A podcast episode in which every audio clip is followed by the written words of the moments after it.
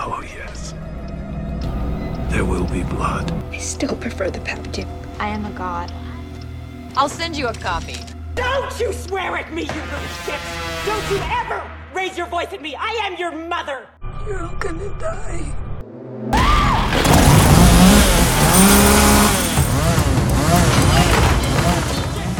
I am going to eat your soul and shit it out, Nicky! Thought you only murdered boys. I go both ways. You forgot the first rule of remakes, Jill. Don't fuck with the original. If you touch my son again, I'll fucking kill you!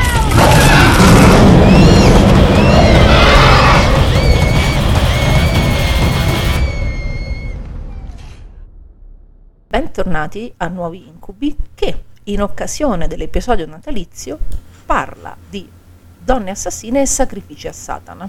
Buonasera, io sono Lucia Patrizzi. Io sono Marica Paracchini e con questo episodio, secondo me, Cini mi chiamo il mondo perché dichiariamo da che parte stiamo nel caso dell'anno. Do- eh, non l'abbiamo ancora detto, eh? Secondo Eh, me. lo, lo abbiamo, in realtà lo abbiamo detto, L'abbiamo non detto? in quale episodio, sì, perché abbiamo registrato un episodio un paio di giorni dopo, eh, diciamo, la sentenza famosa. Oh, cavolo, hai ragione, è vero. Sì. Non mi ricordo quale fosse, Diciamo- ma è vero. Sì, sì, sì, l'abbiamo registrato, però stasera parliamo direttamente di Amber Heard. Siamo con te, ragazza. sempre. Hashtag Team Amber. Esatto, Team Amber tutta la vita, che quel maiale è un maiale. Poi i maiali sono troppo intelligenti effettivamente. Ma infatti no, essere- poveri, no, No, poverini. no, perché è un, non lo so, è un pezzo di fango. Sì, ecco, corretta, così pulita. corretta, pulita, senza essere volgare tutto quanto. E quindi, insomma, eh, diciamo che nel caso eh, mediatico dell'anno noi ah, siamo decisamente schierate dalla parte giusta. Dall'unica parte possibile, ovviamente. Esatto, esatto. Perché di che parliamo stasera? Stasera parliamo di due film con cui ci siamo divertite, ma tantissimo. Una, una goduria, quello che intendiamo quando cerchiamo noi le horror comedy. Sì, ovvero, è vero. Ovvero È All the vero. Boys Love Mandy Lane e We Summon the Darkness, arrivato in Italia come l'evocazione o Perché l'invocazione. The Conjuring, l'evocazione. L'evocazione. Perché The Conjuring non era abbastanza, non c'erano abbastanza evocazioni in quel periodo. E quindi non- Un'altra. non- un'altra. Che effettivamente qui ancora, perché se non altro in The Conjuring qualcosa si evoca. Qui non si evoca Nulla. nulla. No, no. Nulla. Un Cioè, film che non, non ha è- nulla di soprannaturale. Esatto. Né All the Boys Love Mandy Lane né We Summon the Darkness hanno degli elementi sovrannaturali. Però Zero. così, è arrivato così, tanta manna che sia arrivato ad onore del vero, perché con le distribuzioni Sì. che hanno avuto questi due film è già tanto se li abbiamo per poterne parlare, quindi tutto sommato. Tra l'altro, io non vorrei dire una fesseria, ma mi sembra che All the Boys Love Mandy Lane sia ancora inedito in Italia. Davvero? Nemmeno, Mi sembra. nemmeno in DVD? Mi sembra, non vorrei, te l'ho detto, è, è un'ipotesi che faccio perché effettivamente è rimasto il titolo originale, non esiste un titolo italiano del film. Quindi qui- questo già comunque è un buon segno che potrebbe non essere mai arrivato. Sì, che potrebbe non essere mai arrivato. E, e- e sono molto perplessa perché io so che il film è del 2006, Sì? Poi è uscito parecchi anni dopo, nel Sì, senso che... sette anni dopo, se non sbaglio. Esatto. Sei o sette anni. E, diciamo che in, ehm, nel Regno Unito è uscito nel 2008. Però solo in, eh, in home video, mi sa. E Sì, poi al cinema... Solo in un video.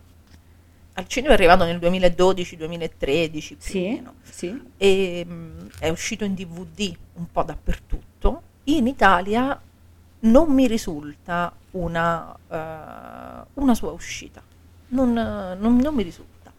Poi però se eh, diciamo, mi dovessi sbagliare correggetemi, eh, perché il film viene presentato a Toronto il 9 settembre del 2006 e poi va in Spagna, Val Sitges, Sì. a ottobre. E poi si fa un giro di festival e sparisce per due anni. Sì. Questa è la storia di questo film che allucinante. Perché sì. Però forse sai che col senno di poi, forse è pure meglio, perché questo film nel 2006, chi lo apprezzava? nessuno, ma tuttora lo apprezzano in pochi, eh. A, a maggior ragione, capito? Esce questo film nel 2006 che parla di temi che nel 2006 ancora non sfioravamo, se non Sì. qualche accademica molto elitaria nel suo studiolo da sola. Questo impasto al grande pubblico al cinema nel 2006 gli avrebbero lanciato le pietre, secondo me. Sì, sì, sì. Tra l'altro, è di un nostro amico questo film. Sì, è di un tenero, Sì. è, è di uno dei nostri teneri. Sì, sì. È perché è del regista di Warm Bodies, su cui abbiamo fatto un, epi- un episodio strappalacrime pieno di amore qualche, qualche mese fa. Quindi, che, che poi è un ottimo regista, poi lui ha smesso di dedicarsi al genere, cioè lui ha girato due horror in realtà in carriera, questo e Warm Bodies. E poi ha fatto tutte commedie, commedie romantiche, cose così. Ha fatto un film bellissimo che si chiama 50-50. Ah, io mi rifiuto di 2011. guardarlo 50-50. È Cioè, lo, lo so che è tipo amato da Sì. tutto il mondo, io non sono al momento nella posizione di guardarlo e quindi magari prima o poi, però al momento sono nella fase in cui me lo tengo lontano. Sì, sì, sì, fai bene perché è una bella. È, è- è comunque una commedia, perché lui è molto bravo con le commedie. Jonathan Levine è molto bravo e si vede perché effettivamente All the Boys of Mandy Lane è una Sì. commedia Sì, sì. a tutti gli effetti. Con qualche, diciamo, cranio sfondato, però insomma, adesso non Vabbè, ci siamo. eh, cioè, sono cose che succedono. commedie che si cerca. esatto. E allora, dato che questo film ha una storia un po' particolare di distribuzione, di, di- di- tu quando e come lo hai visto eh, la prima volta? E io l'ho visto per la prima volta per colpa di Elvezio, ovviamente. Eh, siamo in due, ovviamente. Perché non solo il suo post era uscito sul suo blog, ma i suoi articoli uscivano anche su un sito che penso esista ancora, ma che in dimensione diversa rispetto a quanto era negli anni d'oro del cineblogging, che si chiama La Tela Nera. Sì, certo. E mm, l'avevo letto lì. E tra l'altro oggi l'ho ritrovata quella recensione sulla Tela Nera di, Elve- di Elvezio, che fa molto ridere perché fondamentalmente dava già dei maiali ai Weinstein proprio prima che questa cosa diventasse È vero. Anni prima del Me Too, Elvezio era già lì sul suo bloggettino che li Sì, sì. E visto oggi è molto molto bello ed è sintomo di grande intelligenza e di occhio attento, evidentemente, più di quanto non l'abbia avuto Mhm. tutto il resto del mondo. Occhio Quindi, lunghissimo, sì. Quindi sì, io questo l'ho scoperto da lui. Guarda, stesse identiche cose, l'ho scoperto grazie al Vezio, eh, che, che ne parlò bene. Sì, esatto, l'unico, Eh, uno dei pochi. Sì, è uno dei pochi che, che capì il film. Nel senso perché sapeva cosa stava guardando. Esatto, perché in effetti eh, All the Boys Love Mandy Lane è, hanno ragione, è uno slash. Sì, certo. assolutamente uno slasher, non è che è una cosa diversa, perché racconta di un gruppo di amici che se ne va a passare un weekend nel ranch di uno di loro e vengono fatti fuori uno ad uno da un assassino, quindi è uno slasher, Sì, però ha una, eh, un ribaltamento assolutamente, mm, come dire, a 360 gradi sì. di qualunque codice o regola del filone che effettivamente si era visto di rado con quelle modalità. Sì, e guarda, se vogliamo proprio gli toglie un pochino la componente del whodunit semplicemente perché uno non è quello il suo intento, non è un, non è un giallo, eh, e poi perché appunto più o meno a metà rivela già chi sia l'assassino, perché comincia a fare un discorso diverso, quindi Esatto. toglie quella componente lì, però di fatto tutto il resto degli elementi della grammatica del sottogenere stanno lì. Sì, sì, sì, è un film che usa la grammatica dello slasher, usa il linguaggio dello slasher per parlare di un'altra cosa. Mm. Secondo te, Dimmi. eh, il fatto che parli di un'altra cosa, di cui poi parliamo subito, no?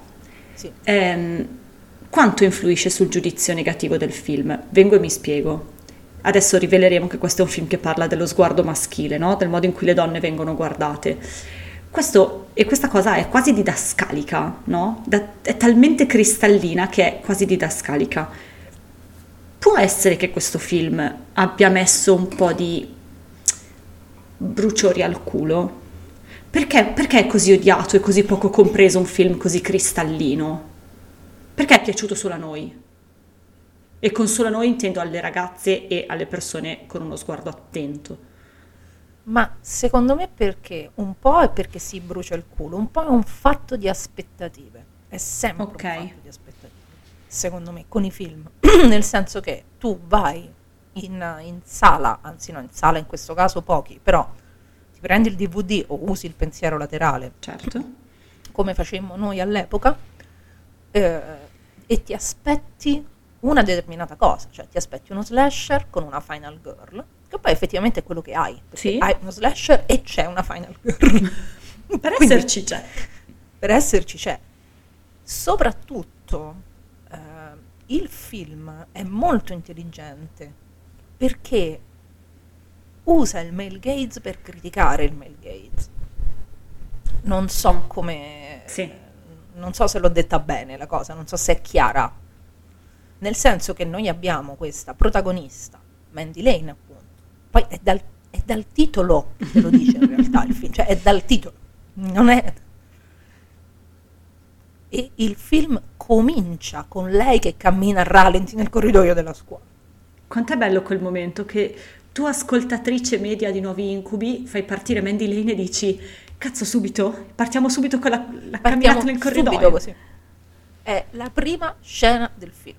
Sì. Mandy Lane arriva a scuola e cammina a rallenti in corridoio e ci sono i maschi che sbavano, cadono per terra, si, si- si accartocciano, insomma, cose, scene veramente Scene pietose, veramente. scene pietose. E la macchina da presa di Levine è lo sguardo maschile.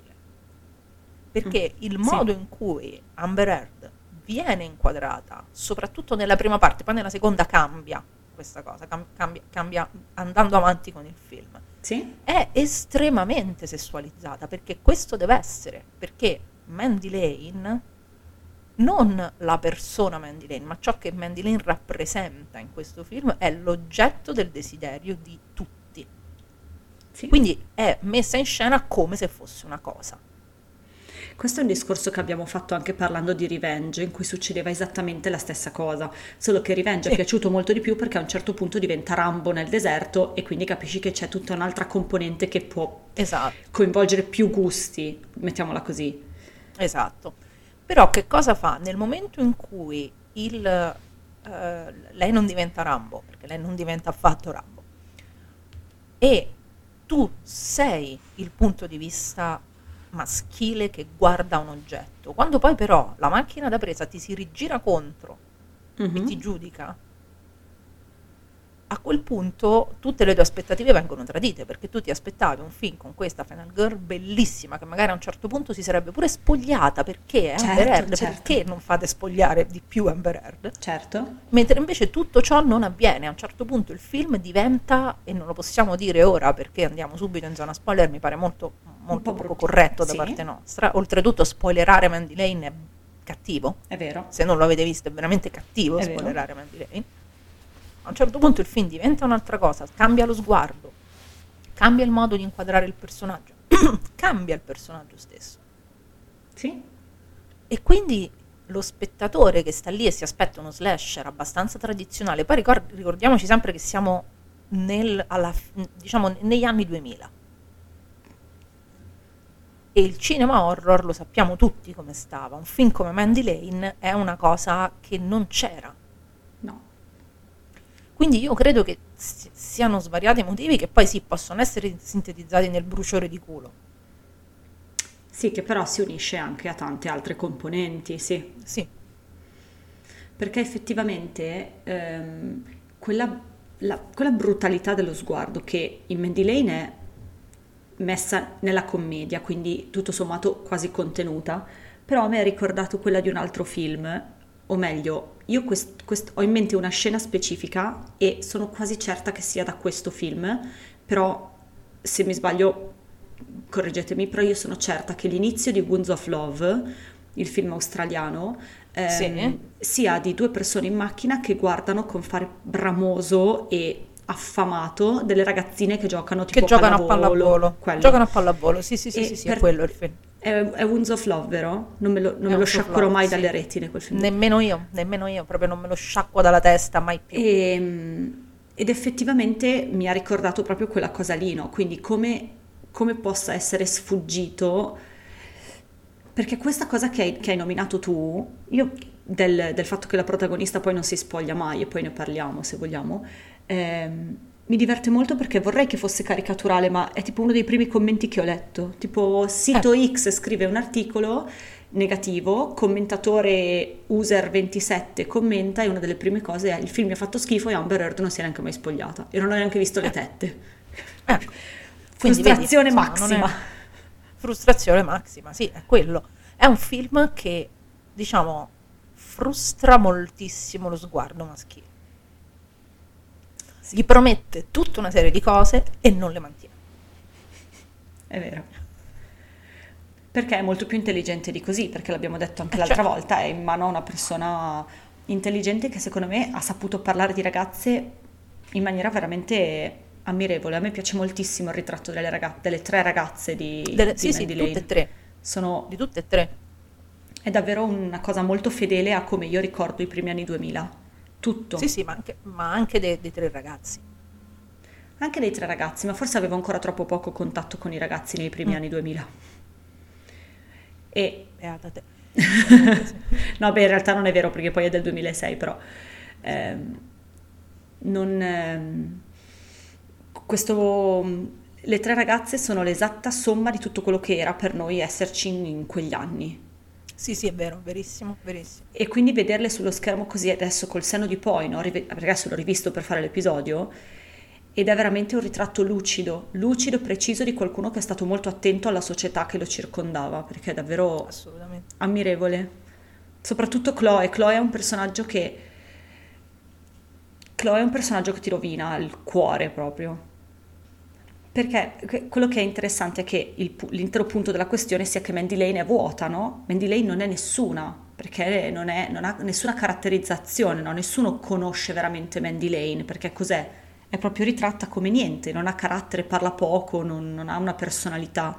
Le altre due invece, al contrario, sono piene di cose da dire, da comunicare, da...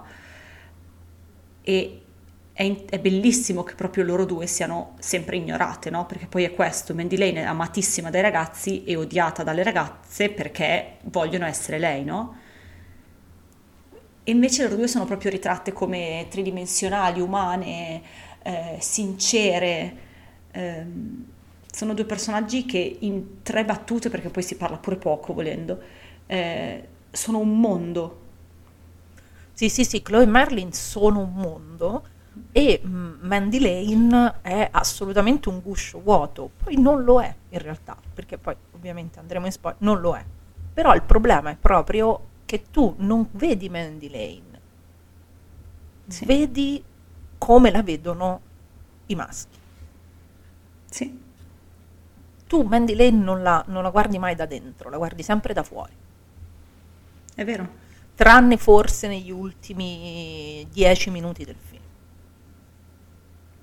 E negli ultimi dieci minuti di film è interessante perché anche l'unica persona che ha... No, non voglio andare in spoiler, però vediamo che anche quando l'accesso all'interno di Mandy Lane sia concesso, eh, comunque non è sufficiente. E non voglio dire no. altro, No, perché poi ne parliamo in spoiler. sì, infatti no, perché sennò veramente andiamo, Ah, facciamo ah. subito un- facciamo subito danni. No, no, dai. E, e oltretutto Mandy Lane, se tu ci fai caso, per tutto il film non è mai sola.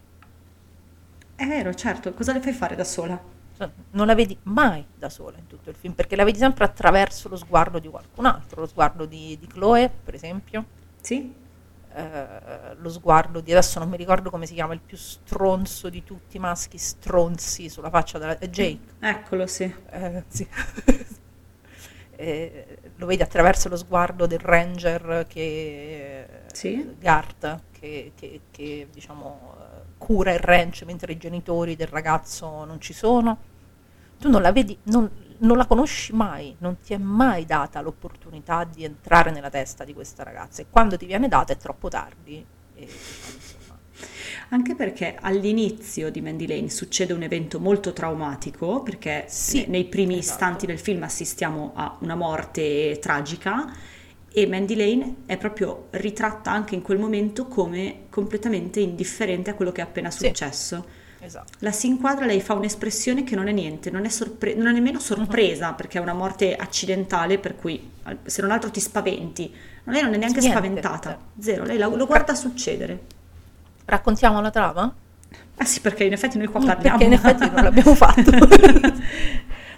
Dunque, l'incidente in questione ehm, avviene una sera durante una festa in piscina, perché ehm, la nostra protagonista Mandy Lane e il suo miglior amico Emmet vengono invitati a eh, una festa in piscina organizzata dai più belli e popolari della scuola, perché Mandy dopo la pausa estiva è fiorita.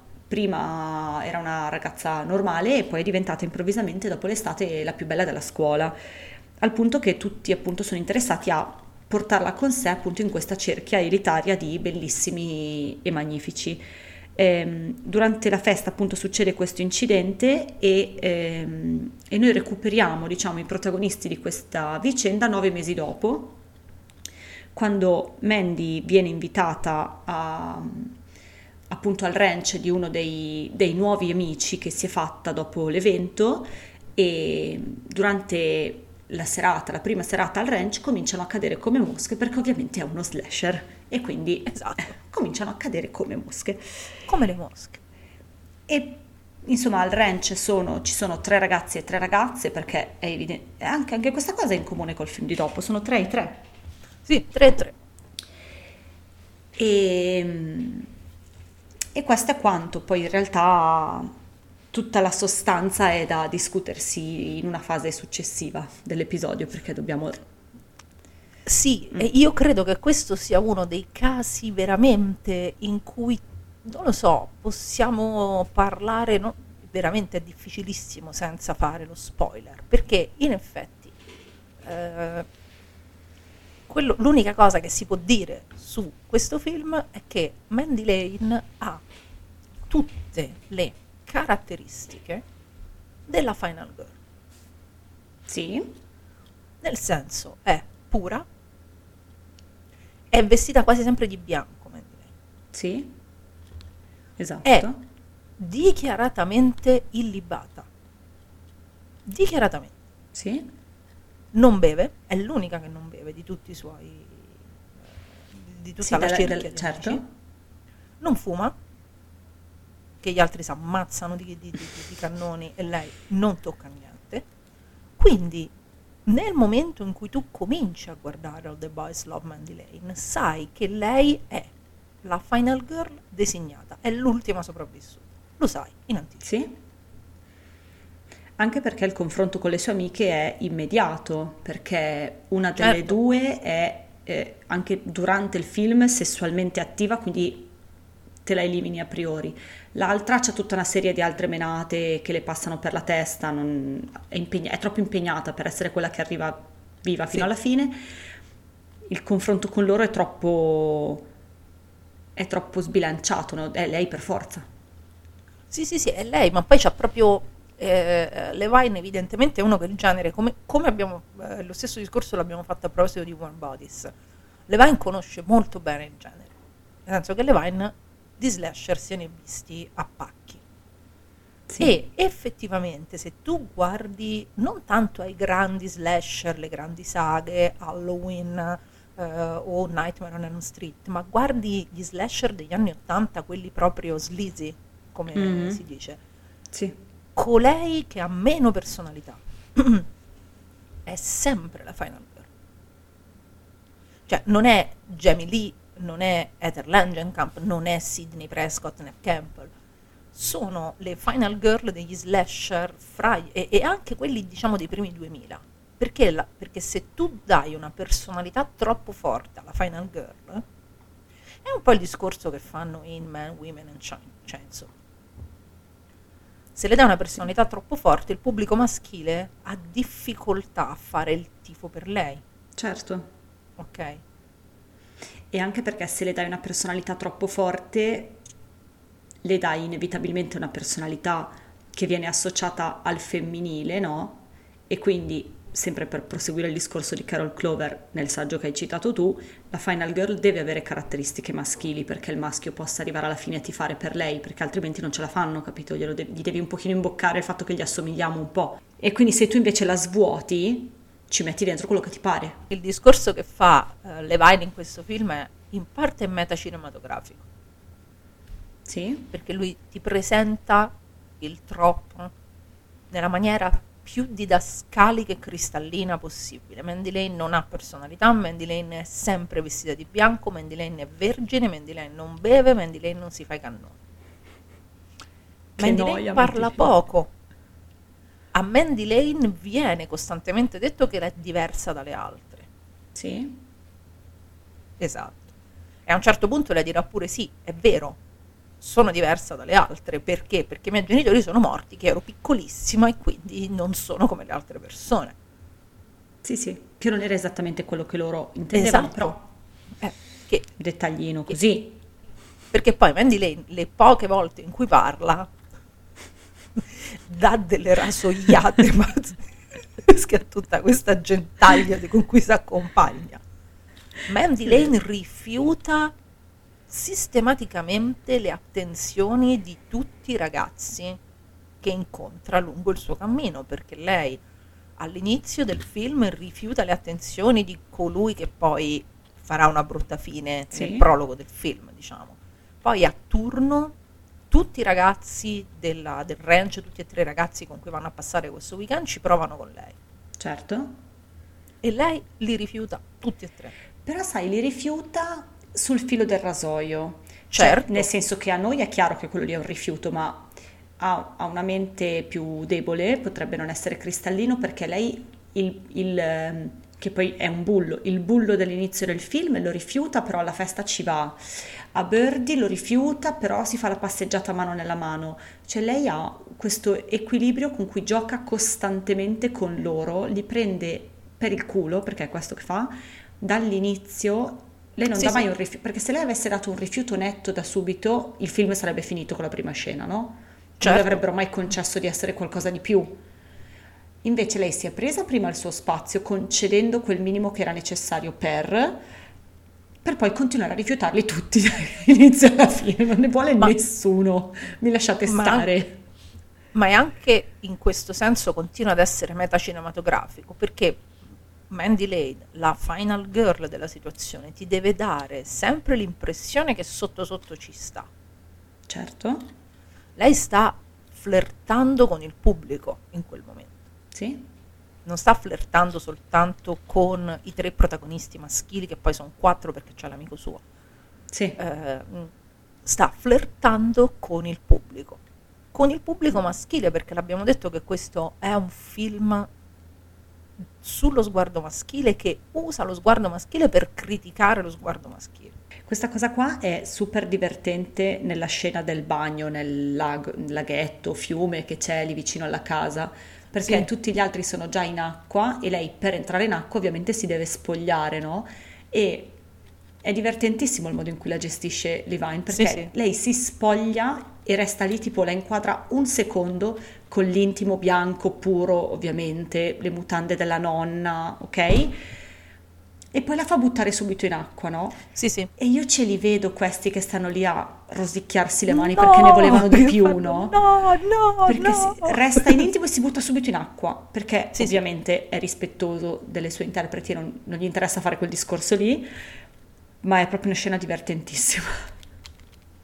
Sì, perché è un continuo, te l'ho detto, frustrare le aspettative del pubblico maschile di, di- di questo tipo Sì. di film. Perché ricordiamoci che noi siamo in epoca di torture porn e siamo in epoca di quello che viene chiamato il tank top horror, inaugurato intorno al... inaugurato secondo me prima da Frank Thorne e da, e da Mm. Eliza Dusko, perché lei è diciamo, la capostipite della Final Girl con la canotta bianca, grondante sangue. Sì, che- che- è vero, è vero. Però poi a renderlo effettivamente una cosa topica dell'horror 2000 è stata Jessica Biel nel remake di Non aprite quella porta Sì, è vero. in cui succede che a un certo punto, completamente a buffo, completamente a buffo, Nispel decide che si aprono tutte le, come cavolo si chiamano, le- il sistema antincendio da Sì, solo, Sì, senza nessuna motivazione plausibile, lei è completamente bagnata certo, dalla testa ai piedi certo. con questi jeans a vita bassa che sono praticamente, eh, non lo so, dalle cinture, sì. sì, delle cinture e questa canotta bianca fradicia e lei si fa tutta la seconda metà del film in queste condizioni. Certo, certo. E da quel momento in poi, se tu guardi il cinema horror di quell'epoca, è tank top horror, è quello.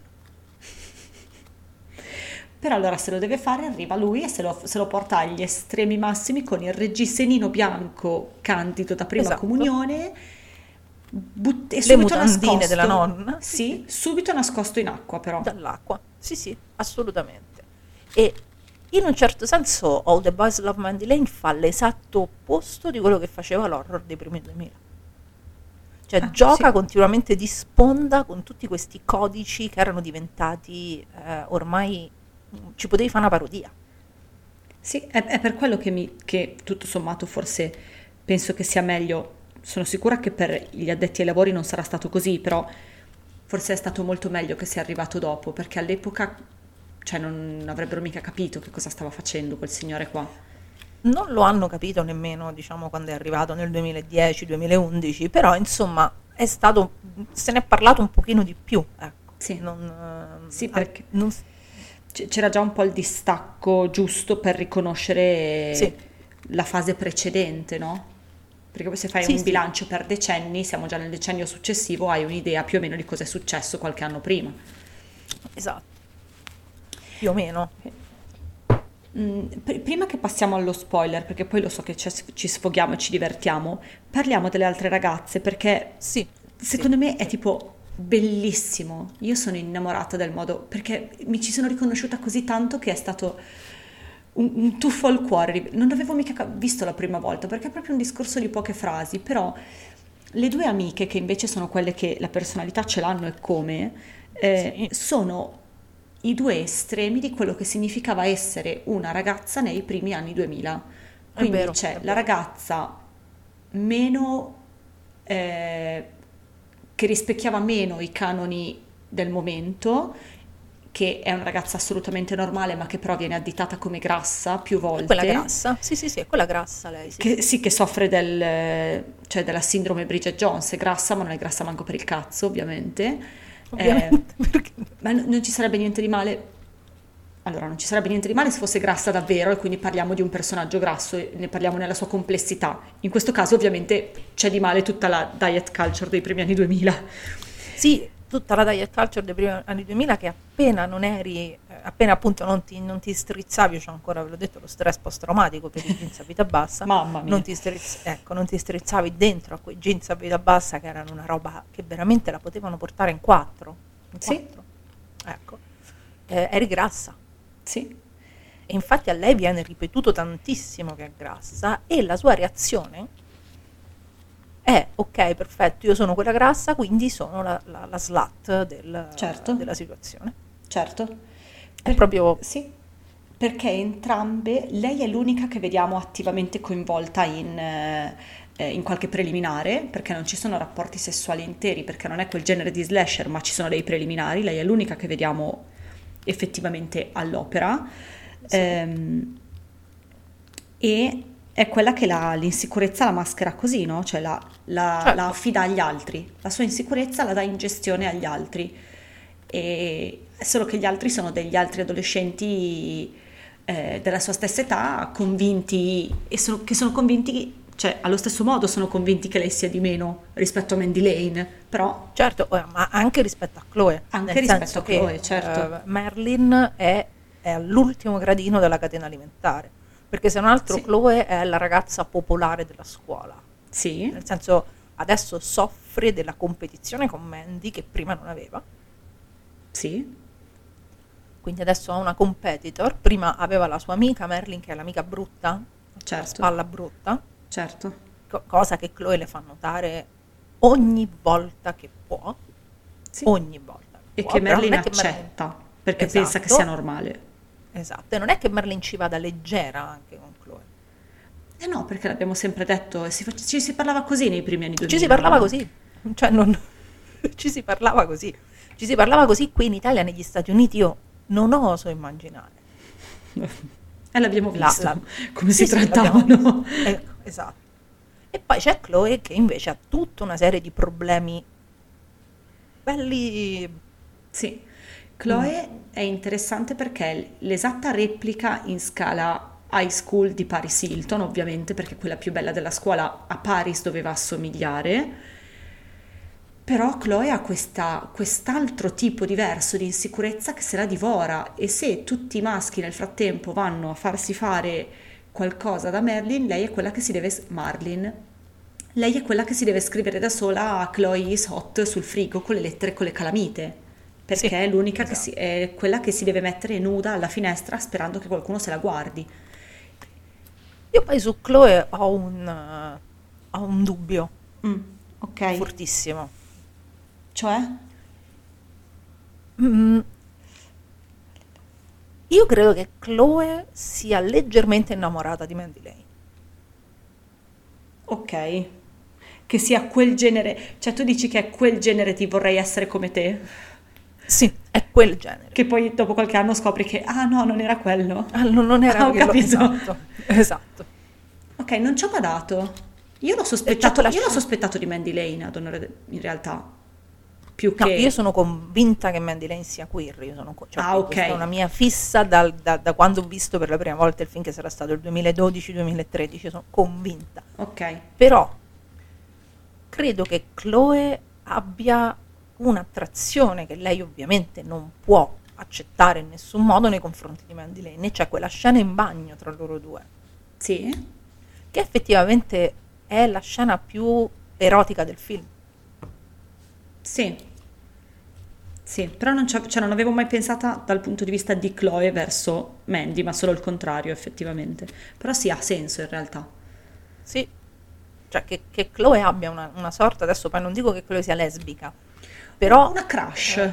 una crush nei confronti di Mandy Lane, perché poi alla fine lei non è mai Chloe, ehm, non sembra mai attratta da questi ragazzi con cui eh, Mm, gli- ok. deve piacere loro perché è il suo tra virgolette lavoro piacere ai ragazzi.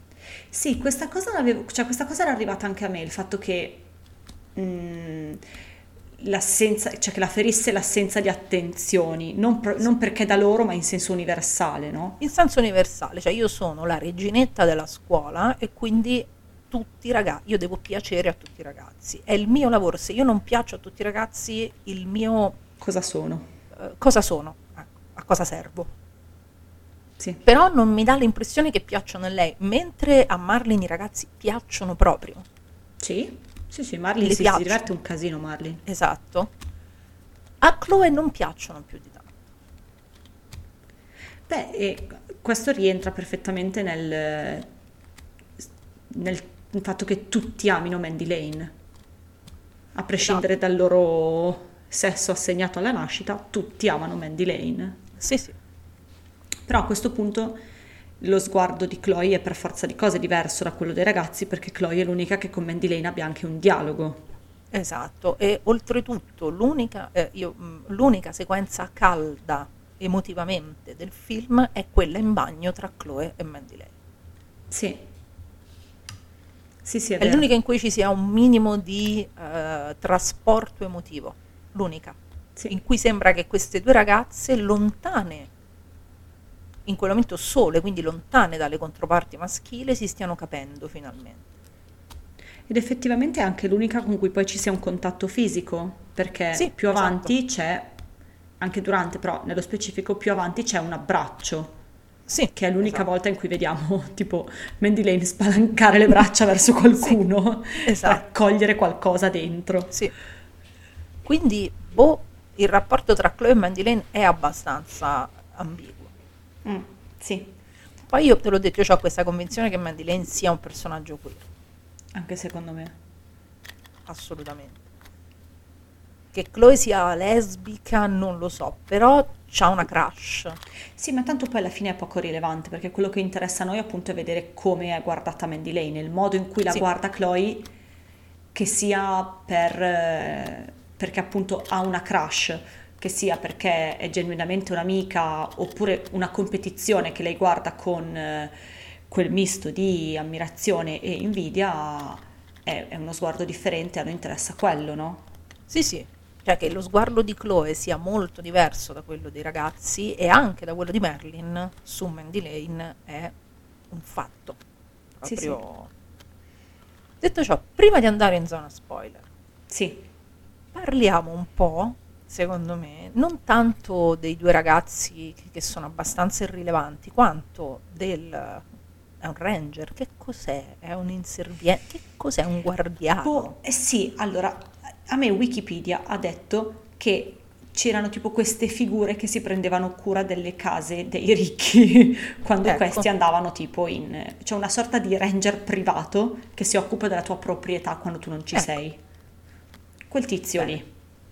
quel tizio lì e di Jake, che sono diciamo i due maschi dominanti Sì. della, della vicenda. Cioè Jake è un... Dai, ti voglio vedere come lo definisci, Jake, dai, senza usare la parola coglione. Jake è uno che in un certo senso per fortuna non arriva ai 18 anni nella sua vita. Ecco. Mi permetto anche di dire per fortuna che usa pratiche sessuali che non dovrebbero portare alla Portare alla riproduzione. riproduzione, Così è esatto. finita con lui. Esatto. Cioè che proprio la sua stirpe si ferma. Si conclude con lui. perché è veramente uno dei personaggi più sgradevoli della storia dell'horror recente, uno dei personaggi maschili più sgradevoli. Però lo giustifichi in parte perché alla fine è un ragazzino, è giovanissimo, è un coglione, è anche lui imbevuto di quella cultura assolutamente orribile, crudele Sì, certo. eh, dei primi anni 2000. Ne fa parte, come ne fa parte Chloe, come ne fa parte Merlin. Scusatemi, sono morta. Chi non giustifichi è il ranger. Il pedofilo? Esatto. Oh, Ah, la- scusa, ho anticipato quello che volevi andare a dire. Ah, scusa. chi non giustifica il pedofilo. Esattamente sì. Perché non, non la- non l'ho nominato nella parte precedente in cui raccontavo la trama, però quando i ragazzi appunto arrivano a casa, la casa non è completamente vuota perché appunto c'è un'altra persona, che se- c'è un- questo signore, questo gentile signore che se ne sta occupando.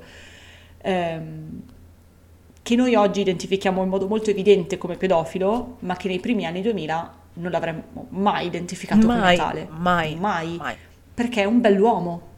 È Sì. un bell'uomo e le ragazze tutto sommato non sono così giovani. Quindi nei primi anni Esatto. 2000 non avremmo mai capito che stava succedendo una cosa terribile in Mandy Lane, oltre, agli- oltre ai morti, che vabbè, Oltre ai quelli- morti, che vabbè, quelli è un horror, succedono, se non succedono i morti in un horror. Eh, eh. diciamo.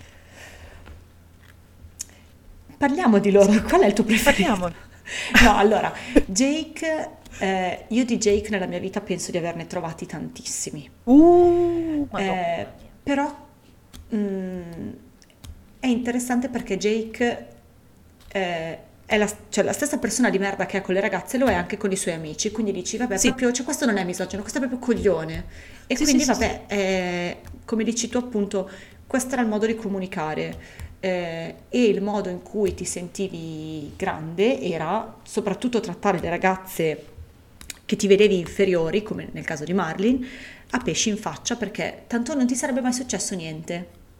Sì, ma anche il modo in cui lui tratta i suoi amici, perché effettivamente lui ha, eh, sono, sono tre amici che poi in questi film mi domando sempre, ma perché siete amici? Perché vi frequentate se vi odiate in questo modo così barbaro?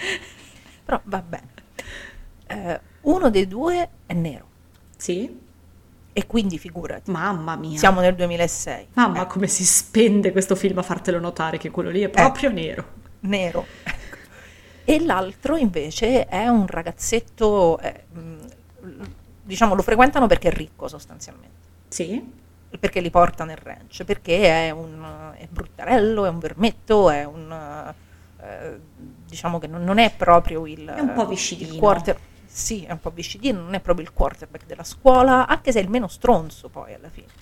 Sì, perché è il pagliaccio della compagnia, è quello che fa le Esatto. cose molto stupide mentre gli altri fanno finta di vergognarsi. Esatto. E Jake invece spicca perché Jake è canonicamente bello, Sì, è il belloccio, certo. è il belloccio e quindi li tratta, tratta tutti come se gli dovessero qualcosa. Sì, perché se oggi il pretty privilege esiste ancora ed è realtà, nei primi anni 2000 era l'asse che sosteneva il mondo. Sì, esatto, era, era la ruota. Sì, sì, la ruota portante. Sì, e, sì. ehm, l'essere popolari a scuola equivaleva ad avere un certo aspetto, a rientrare in certi canoni e questo però Jake non ha impedito di essere un po' una merda pure con Chloe, che comunque era la regina di questi canoni, Sì, ma, per carità. ma perché non è solo il belloccio della scuola, è oltretutto ha sostituito un altro belloccio della scuola che è venuto a mancare Sì, perché si è schiantato. sto gorilla. tu- esatto, ha fatto un tuffo di testa eh, sul marmo, de- sul bordo della piscina, quindi insomma. Pure quella una selezione naturale, eh? Sì, anche quello per fortuna che non si è riprodotto. Sì, diciamo, sì. facciamo- mettiamola così. E, e- e quindi è il maschio dominante di questo ecosistema scolastico per cui può trattare di merda tranquillamente anche la reginetta della scuola, Sì. ma in serenità proprio. Ed effettivamente la tratta di merda. La tratta di merda e lei, nonostante questo, combatte, almeno all'inizio, per le sue attenzioni, per Sì. il suo...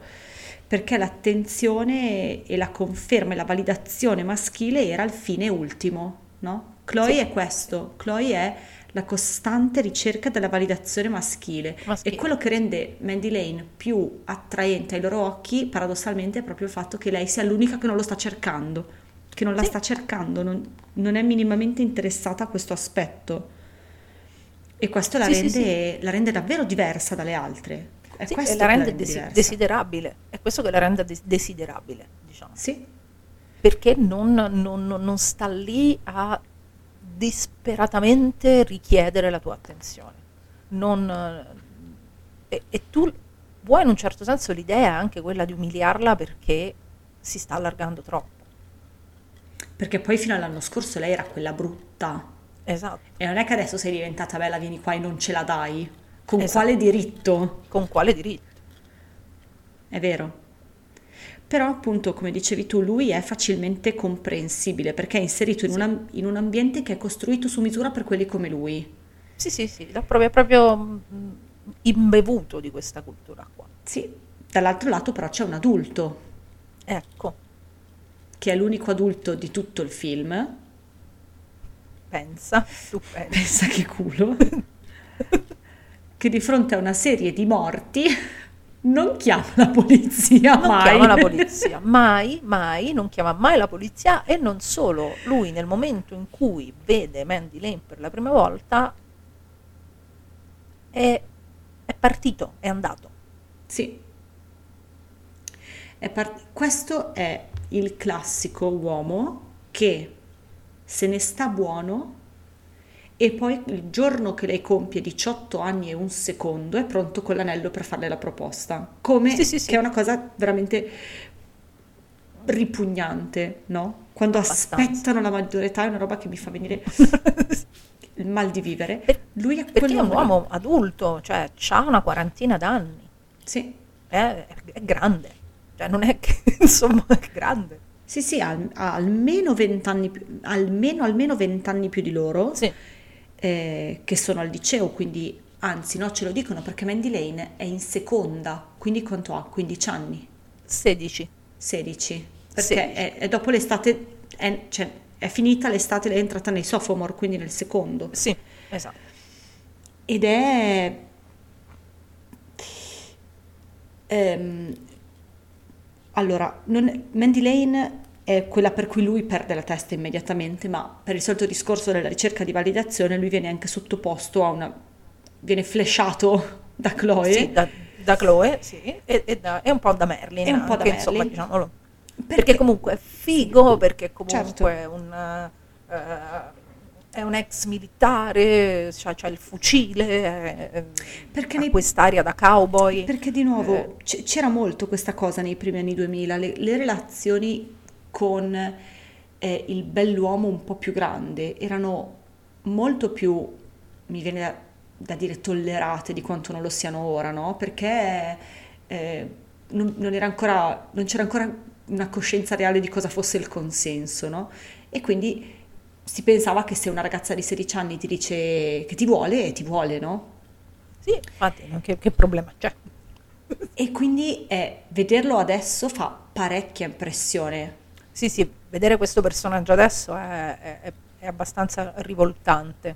Sì, e io alla prima Sì. visione non ci avevo minimamente fatto caso Nemmeno neppure io. Ci ho pensato Nemmeno quando l'ho io. guardato adesso, perché è davvero, perso- è davvero problematico. Però mica lo sapevamo, mica nessuno ce l'aveva mai detto che... È, è problematico e de- vuole esserlo.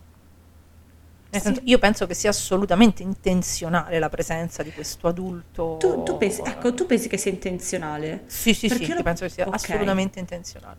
Perché, Perché tipo se è un film sul sì. Mel Gates è intenzionale. Ah sì, ok, tu dici certo, se parlo dello sguardo ci metto anche quello degli adulti, che è quello grave, non quello dei Certo. ragazzi, i suoi coetanei, Esatto. chiaro? Esatto. È vero, perché tipo ha uno sguardo più superficiale, io quando l'ho guardato mi è risuonato come molto eh, coerente con l'epoca che stava ritraendo, cioè nei primi anni 2000, eh, allora se oggi guardi Bodies, Bodies, Bodies, la ragazza che sta con Lee Pace ti fa strano, non solo ti fa strano, la pigliano pure tutti per il culo i suoi amici, Sì. cosa fai con tuo nonno? Esatto. Mentre nei primi anni 2000 era una cosa cool. Piacere Sì, all'uomo di quanto è 40 figo- anni. eh, esatto, quanto è figo questo, quanto adesso Quanto è piace- figo che tu gli piaccia. Esatto. E quindi mi è risuonata come molto coerente. E in realtà forse, cioè sì, può anche essere, cioè sarà sicuramente entrambe le cose. Sì, sì, perché è coerente, perché comunque siamo in un film dell'orrore del 2006 eh, che fa un discorso sulla rappresentazione delle donne nel cinema dell'orrore, sullo sguardo maschile nel cinema in generale. E per forza tu nel 2006 questa cosa ce la devi mettere dentro, se vuoi fare un discorso Sì. appunto coerente, che abbia un minimo di coerenza con, eh, diciamo, con quello che ti sei eh, programmato, che hai programmato di- di fare. Sì, è vero. Quindi il personaggio ci sta perfettamente. Sì, sì, è vero. Questo non significa che oggi sia più simpatico vederlo. No, no, anzi, forse è, è è peggio, cioè oggi vederlo è molto peggio, perché oggi ne, ne sei, ne sei tu consapevole, ecco. Sì, è vero. E- cioè tu spettatore sei più attento a quello che, Sì, che succede e sei più attento a certe dinamiche che, che sai identificare meglio, che sai mettere meglio a Sì. fuoco, ecco. sì, sì, sì, perché comunque, a parte che eravamo, io ero già grande, però non ci pensavo molto a queste cose, tu eri molto piccola Sì, quando l'abbiamo visto la, la prima volta, Mhm. non ci si faceva caso, poi non ci si faceva caso, non ci si faceva caso, era No. normale, però nel film non è posta come una cosa normale, cioè nel film No, è posta ecco, come sì. una cosa abbastanza creepy, soprattutto mm, considerato come si conclude, l'ultimissimo Eh. momento è sì, molto più creepy. Eh, esatto. Però io ne approfitterei a questo punto, perché siamo Sì, riusciti dai. a parlare quasi un'ora di Mandy Lane senza fare gli spoiler, che è veramente, cioè, ci, do- ci devono dare una medaglia, tipo. È vero. E quindi possiamo andare tranquillamente in zona spoiler, perché, insomma, C'è tanto da dire lo stesso c'è tanto da dire ancora e, diciamo, possiamo fare l'episodio solo su Mandy Lane. Poi, sto scherzando, ovviamente. Allora, quindi, solo un'ultima cosa, perché stavo confermando il, eh, il fatto che no, in Italia non c'è, quindi come dire, Si recupera, Eh. eh, si recupera molto tranquillamente. si recupera. Lo potete recuperare tranquillamente, o s- sapete come, Sì, no? A meno che non siate grandi amanti delle, colla- delle collezioni da importazione, poi però non le potete far andare sul vostro DVD, quindi è un casino. Infatti. Quindi sapete come e dove recuperare. Sapete come trovarlo. Quindi, però, se non l'avete visto, fermatevi, recuperatelo, guardatelo e poi tornate qua perché davvero Ne vale la pena. ne vale la pena. No- non vi fate rovinare il, il film da- dagli spoiler che adesso cominciamo a fare.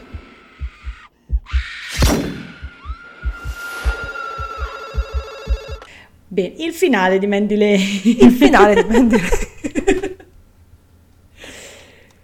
allora, Mandy Lane, noi abbiamo visto all'inizio che aveva questo carissimo amico, molto è un amico diciamo di quelli che ti porti dietro dall'infanzia. Sì, Chiaramente innamorato di sì, assolutamente innamorato di lei. chiaro come il sole, proprio perso, completamente perso, che è l'artefice vero della morte del ragazzo all'inizio del film. Esattamente.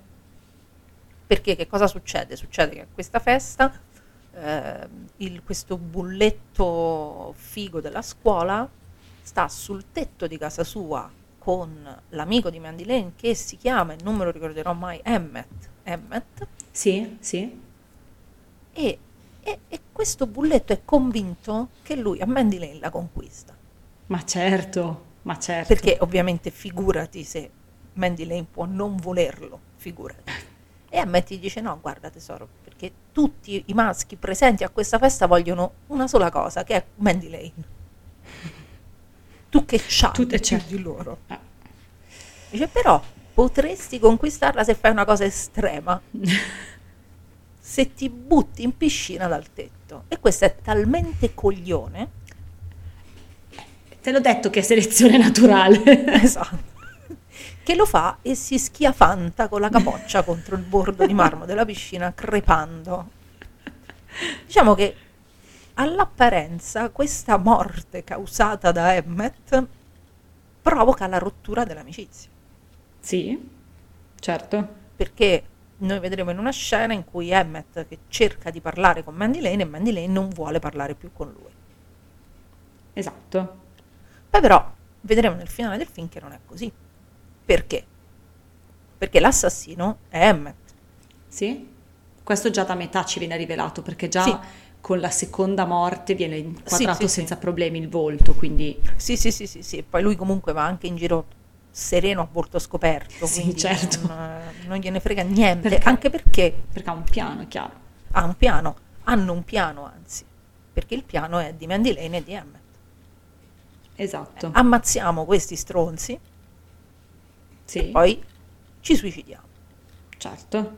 Perché siamo pur sempre in uno slasher che non è uscito nemmeno dieci anni dopo Columbine, quindi se fai una Mhm. strage poi ti togli la vita. poi ti togli la vita, certo. Però in realtà il vero twist del film non è questo. Cioè, sì, quando ti accorgi che Mandy Lane è la complice di Emmet, un pochettino dici cazzo. Sì. Un pochino la rimetti Però- in discussione questa Final Girl, Sì. ecco. Esatto. Però il vero twist del film è che Mandy Lane non è complice di Emmet. Cioè, Mandy Lane non è complice di nessuno. Mandy Lane Lane è uno spirito libero, non ha bisogno Ecco, di complici, ha bisogno solo di marionette, Esatto. di cui Questo disporre. Esatto, questo è. E quindi alla fine l'artefice, la- appunto la burattinaia di tutta questa strage che si svolge nel ranch è proprio Mandy Lane, che è l'assassina, ma è anche la final girl, Sì. Che gioca persino a fare la damsel in distress. certo. Che finisce in- con lei che torna a fare la damsel in distress. Sì, esatto. Che noi la Final Girl, la presunta Final Girl che si rivela assassina, l'abbiamo vista nel primo episodio di Nuovi Incubi, no? Ma questa è diversa, questa ha architettato un piano tremendo. Cioè, quella là, quella là, la, la nostra prima Final Girl era una persona disturbata. Questa non è disturbata per niente, questa ha un piano lucido, eh, pensato in ogni dettaglio, eh, di cui non ci viene data alcuna motivazione. Cioè noi possiamo sospettare qualcosa, possiamo immaginare, però non c'è, ness- non c'è il momento spiegone qua. Questa No, no, è un po' il basta. piano di Emma Roberts in Screen 4, diciamo. È un po' il piano di Emma Roberts in Scream Sì. 4. Però a lei gli riesce. Quindi grande ammirazione per me. A lei riesce. a lei riesce. Cioè lei fa esattamente quello che vuole con tutte le persone presenti sulla scena, ranger compreso, cowboy compreso, Sì. perché il- l'idea, il, il rapporto che lei sviluppa con il cowboy è esattamente quello. Allora, questo è un... magari lei non se lo aspetta che ci sia l'adulto. Magari è una sorpresa per lei perché quando lo vede all'inizio lei è, è un po'... Oddio, e adesso che ci faccio con questo? Certo. Perché può essere un elemento di disturbo. Sì, sì, sì, E assolutamente. invece l'idea è, e lo seduco, non solo, ma mi faccio salvare da lui. Pensa il livello di assoluta consapevolezza della società che ha Mandy Lane se ha potuto prevedere che il ranger quarantenne le sarebbe caduto ai piedi come un Sì. fagiolo. Sì, sì, sì. Che, che lettura assolutamente spaventosa della società. Pazzesca, cioè Mandy Lane è un genio. Non so Sì. come... Poi è anche un mostro, perché effettivamente è un mostro. Sì. Sì, sì, però, nel senso che quando arriva il momento della rivelazione finale, no? Per cui è evidente che eh, sia lei a manovrare tutta la faccenda, l'unico che è ritratto come veramente mostruoso è comunque solo Emmet. Sì, soltanto Emma. Perché lei alla fine non, non ne esce pulita, perché è evidente che è un'assassina, no? Eh, una mandante. Ehm, però, col fatto che tutto il film ci ha detto quanto tutto il mondo l'ha, eh, sf- mi viene da dire sfruttata, ma non è la parola giusta. Beh, La, la oggettivizzi. Sì, Ah. quando lei questo mondo lo mette a ferro e fuoco, non è mica ritratta come la cattiva. No, no, no, assolutamente. Nel senso, un mostro quella- perché è lucida e spietata. Sì, Ecco. però è anche quella che allo stesso tempo questo, questo mondo qui lo porta alla luce, perché lei, ha di- Sì. lei è quella che dimostra che lei è la prova vivente che tira più un pelo, Sì, esatto. cioè non voglio essere proprio volgare fino alla fine, però cioè Però lei è quello, solo sì, sì, con sì. la bramosia di lei è riuscita a organizzare, solo sfruttando la bramosia di lei è riuscita a organizzare una strage e a uscirne non solo perfettamente pulita, ma pure disgraziata. Sì, sì, esatto. La, la cosa allucinante è che Emmet non può avere Mandy Lane come vorrebbe Sì. e allora dice tu muori con me. Eh certo, è un grande classico, Eh, certo. È un classico, ovviamente. O io o nessun altro. o io o nessun altro. Quindi sì, il vero orrore della situazione è Emmet, ma che Emmet non stia tanto a posto con la testa, te l'ho detto, lo vediamo nella scena della piscina. Sì, certo. L'em- ecco, lì sì, cioè l'Emmet che parla sul tetto al gorilla è davvero mostruoso. Quello è un ritratto di una gioventù disturbata in una maniera che ti fa paura. Quello Sì, sì, perché stai mandando, con tutto che è un gorilla, con tutto che è selezione naturale, tu stai mandando a morte perché lo sai, Sì, certo. Perché quello è ubriaco, perché quello è scemo, Sì, perché sì. ovviamente dici ci buttiamo insieme, tu all'ultimo istante, perché non sei cretino, ti fermi, tu stai uccidendo una persona. Sì, consapevole sai, che non ti sai. succederà niente perché non c'è nessun omicidio lì di fatto. Esatto. Quindi che Emmet sia un mostro, lo, lo vedi. Che Mandy Lane sia assolutamente indifferente alla vita e morte altrui, lo vedi anche in quella scena, come hai detto tu Sì. all'inizio della puntata. Però d'altronde se, anche questo l'hai detto, il- l'ambiente in cui lei vive è indifferente alla sua vita e alla sua morte, perché è una cosa, Mandy Lane, Sì. una cosa da conquistare, una cosa da accaparrarsi, una cosa da invidiare, una cosa da, da- da- da umiliare. Per forza poi lei diventa indifferente. Che il finale è brutale perché dal momento in cui Sì. Chloe viene accoltellata inizia una sequenza molto cattiva. Sì, sì, sì, che finisce in mezzo alla, mm, in quella specie di fossa con Sì. le mucche morte in putrefazione, loro che si rotolano là dentro, è, è Perché il orrendo. è- Texas non può mai fare più schifo che negli slasher, è proprio l'inferno sulla Madonna terra. mia, è l'inferno, io non so come facciano a viverci. E infatti non è proprio la nazione più invidiabile del mondo. No, no. Però appunto non si trapassa mai il limite che trasforma lei nel mostro. Si resta No. sempre in un eh, percorso molto più in sua difesa, se vogliamo semplificarlo molto, In sua comprensione, in sua comprensione, sì. Sì. Più che altro perché Mandy Lane, l'abbiamo detto, è un simbolo più che un- una persona vera e propria. Certo. E in un certo senso lei diventa persona nel momento in cui arriva Chloe, si abbracciano, lei la accoltella Sì. e lì vedi la vera Mandy Lane. Che però quel pure in quel no. caso no, non è mai trasfigurata, cioè il fatto che lei per tutto No. il film resti bravissima Amber Heard in questo film, perché lei per- è resta, resta sempre insfiorabile, Sì, non sì. toccata dal mondo che la circonda, anche quando le le scene si fanno più concitate, si, si umanizza perché fa qualcosa. Sì, si umanizza perché fa, compie delle azioni, anche quando però, anche quando sprofonda nel, nel- nel- ai cadaveri Sì. di vacca e fango e sangue, è comunque pulita. Sì, Resta comunque pura perché è comunque una final girl, non c'è niente da dire da questo punto di vista. certo. È una final girl. Le caratteristiche che la rendevano tale non sono state modificate No, dal- esatto. dalle rivelazioni. Anche perché nonostante lei poi se ne vada con eh, il ranger, eh, come si chiama? Gart? Come si chiama? Non mi ricordo. Gart? Gart, Gart.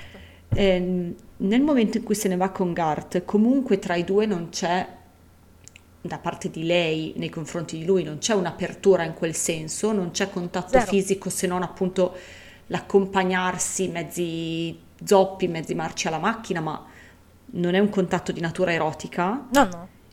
Quindi pure in quel caso da parte sua non c'è questo genere di No. apertura, mai. No, no, no, assolutamente. Lei non è mai aperta. L'unico momento in cui si apre un po' è quando abbraccia Chloe e poi l'ammazza. Quindi capito, Cioè, tutto sommato Capito. il Tutto- body count del film ne giova dal fatto che lei non si apra Sì. mai.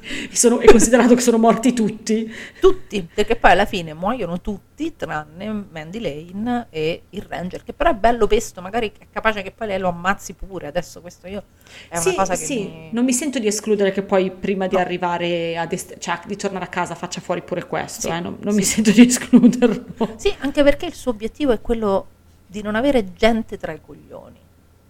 Perché poi, ecco, l'obiettivo vero di Mandy Lane non è quello di diventare famosa, perché sì, il piano è più o meno simile a quello di Emma Roberts in Screen 4, nel senso io metto su tutto, tutto questo circo, do tutta la colpa a Emmet, io ne esco pulita e mi sono levata dalle palle Emmet E tutti gli altri stronzi. e queste piattole insopportabili del liceo e magari comincio una vita normale senza questa gente che mi eh, che da un lato mi idolatra, dall'altro mi, mi- mi desidera, dall'altro mi invidia.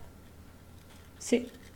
E sare- sarebbe interessante un sequel, però non Sì. più come slasher, ma come mh, coming of age, in cui eh, lei torna e si rende conto che la morte, cioè purtroppo Non no, è cambiato no. niente.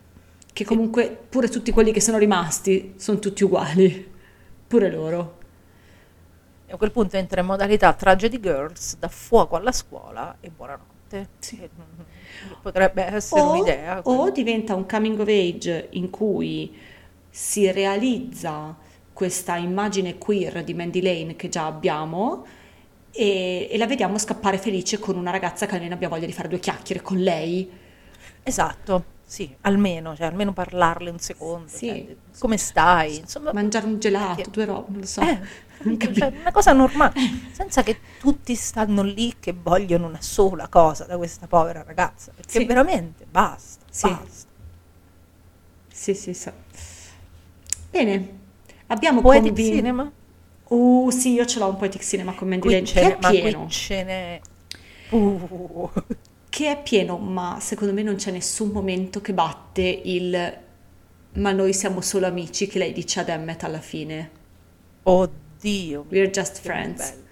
E lui, e lui in quel momento muore dentro, prima di morire nel corpo, muore Sì. nell'anima. Nell'anima. E quella sì, è proprio sì, una morte che tu, mamma come godi nel vedere. Quella è la più catartica delle morti. Sì, sì, sì, quella è Quando- bellissima, quella è proprio... Quando è gli uccide lo spirito. Sì, Qual sì, è sì, la mia sì. preferita? La tua?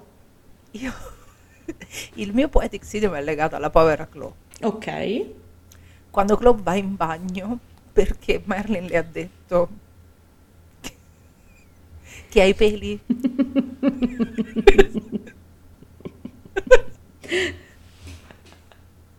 Se qualcuno mette- fa mai un drinking game con nuovi incubi quando parliamo di peli, questo è il momento in cui dovete bere. Sì, esatto, perché a un certo punto di peli si parla. Lei sta lì con le forbici.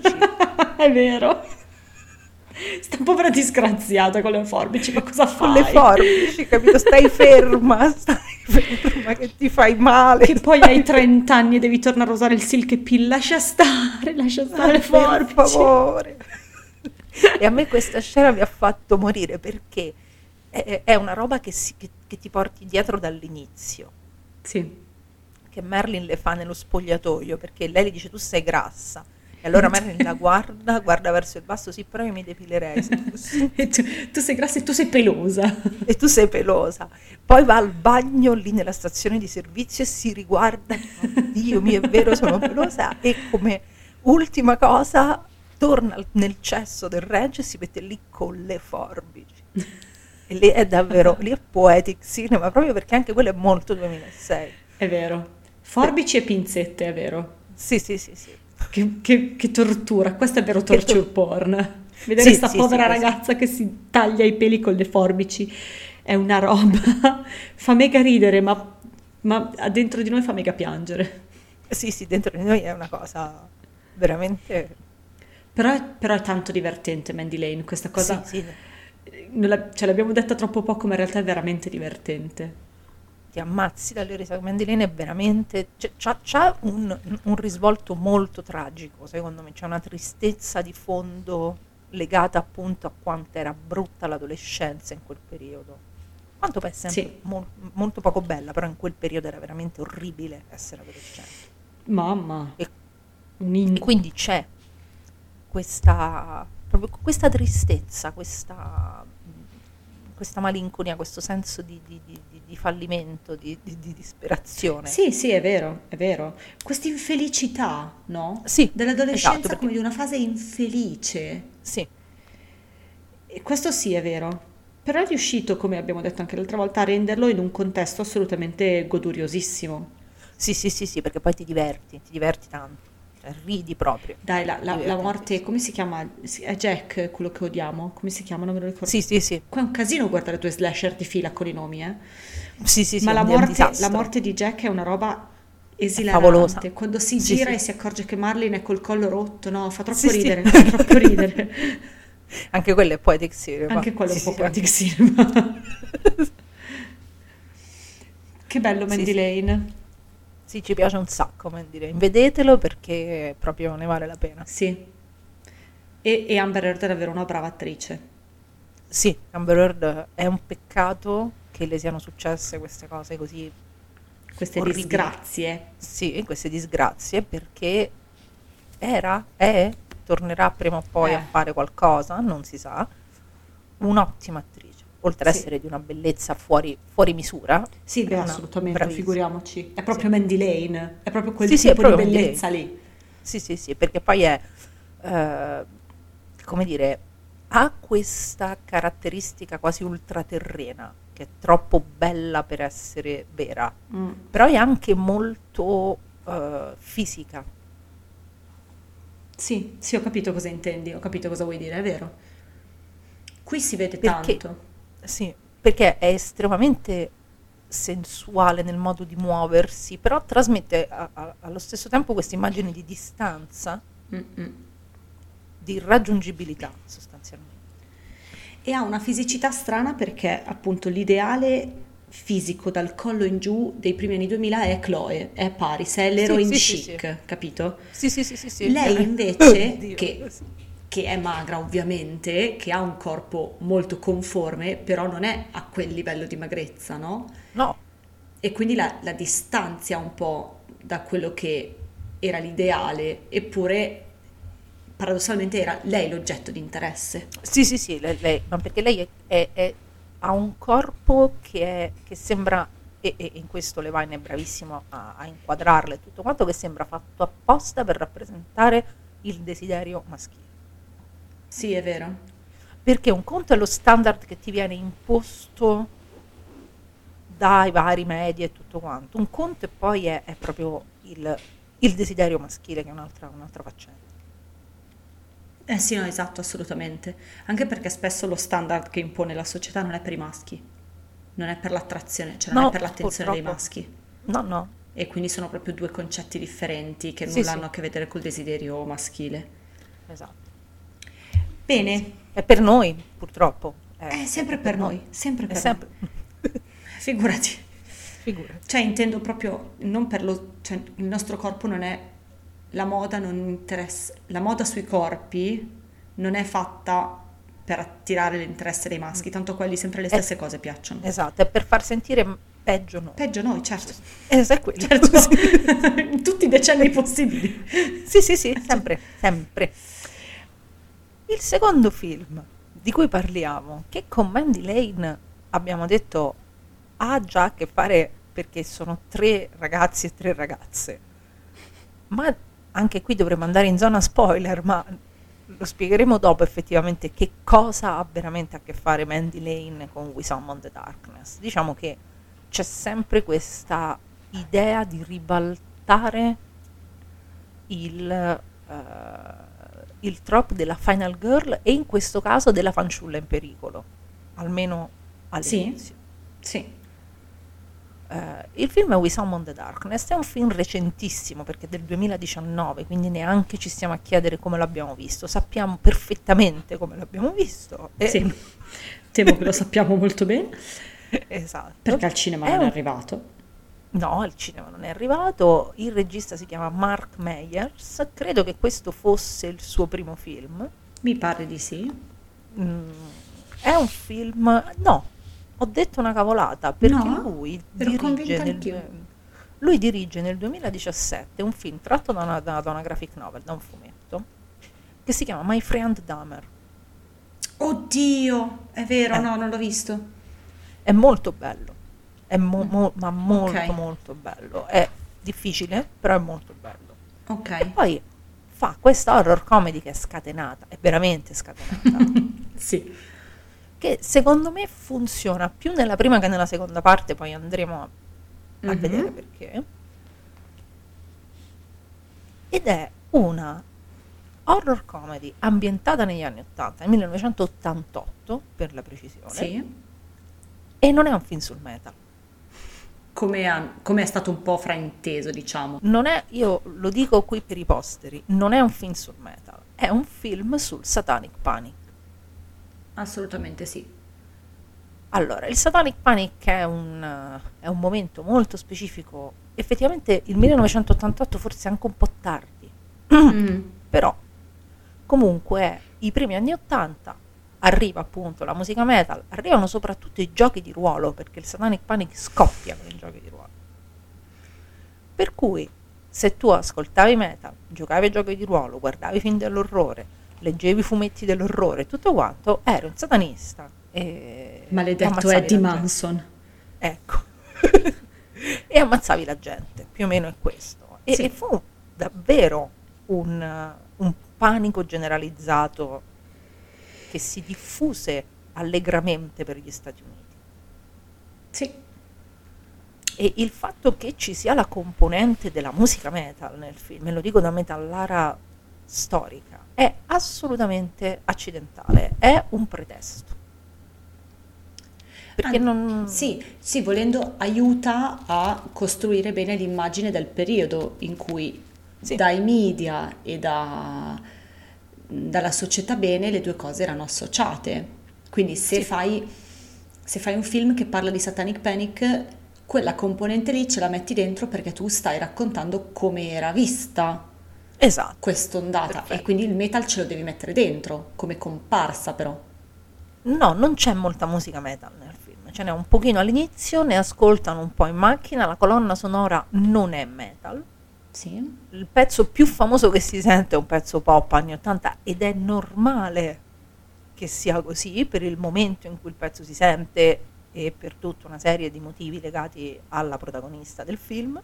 È un film sulla paura dei satanisti e sul fanatismo religioso.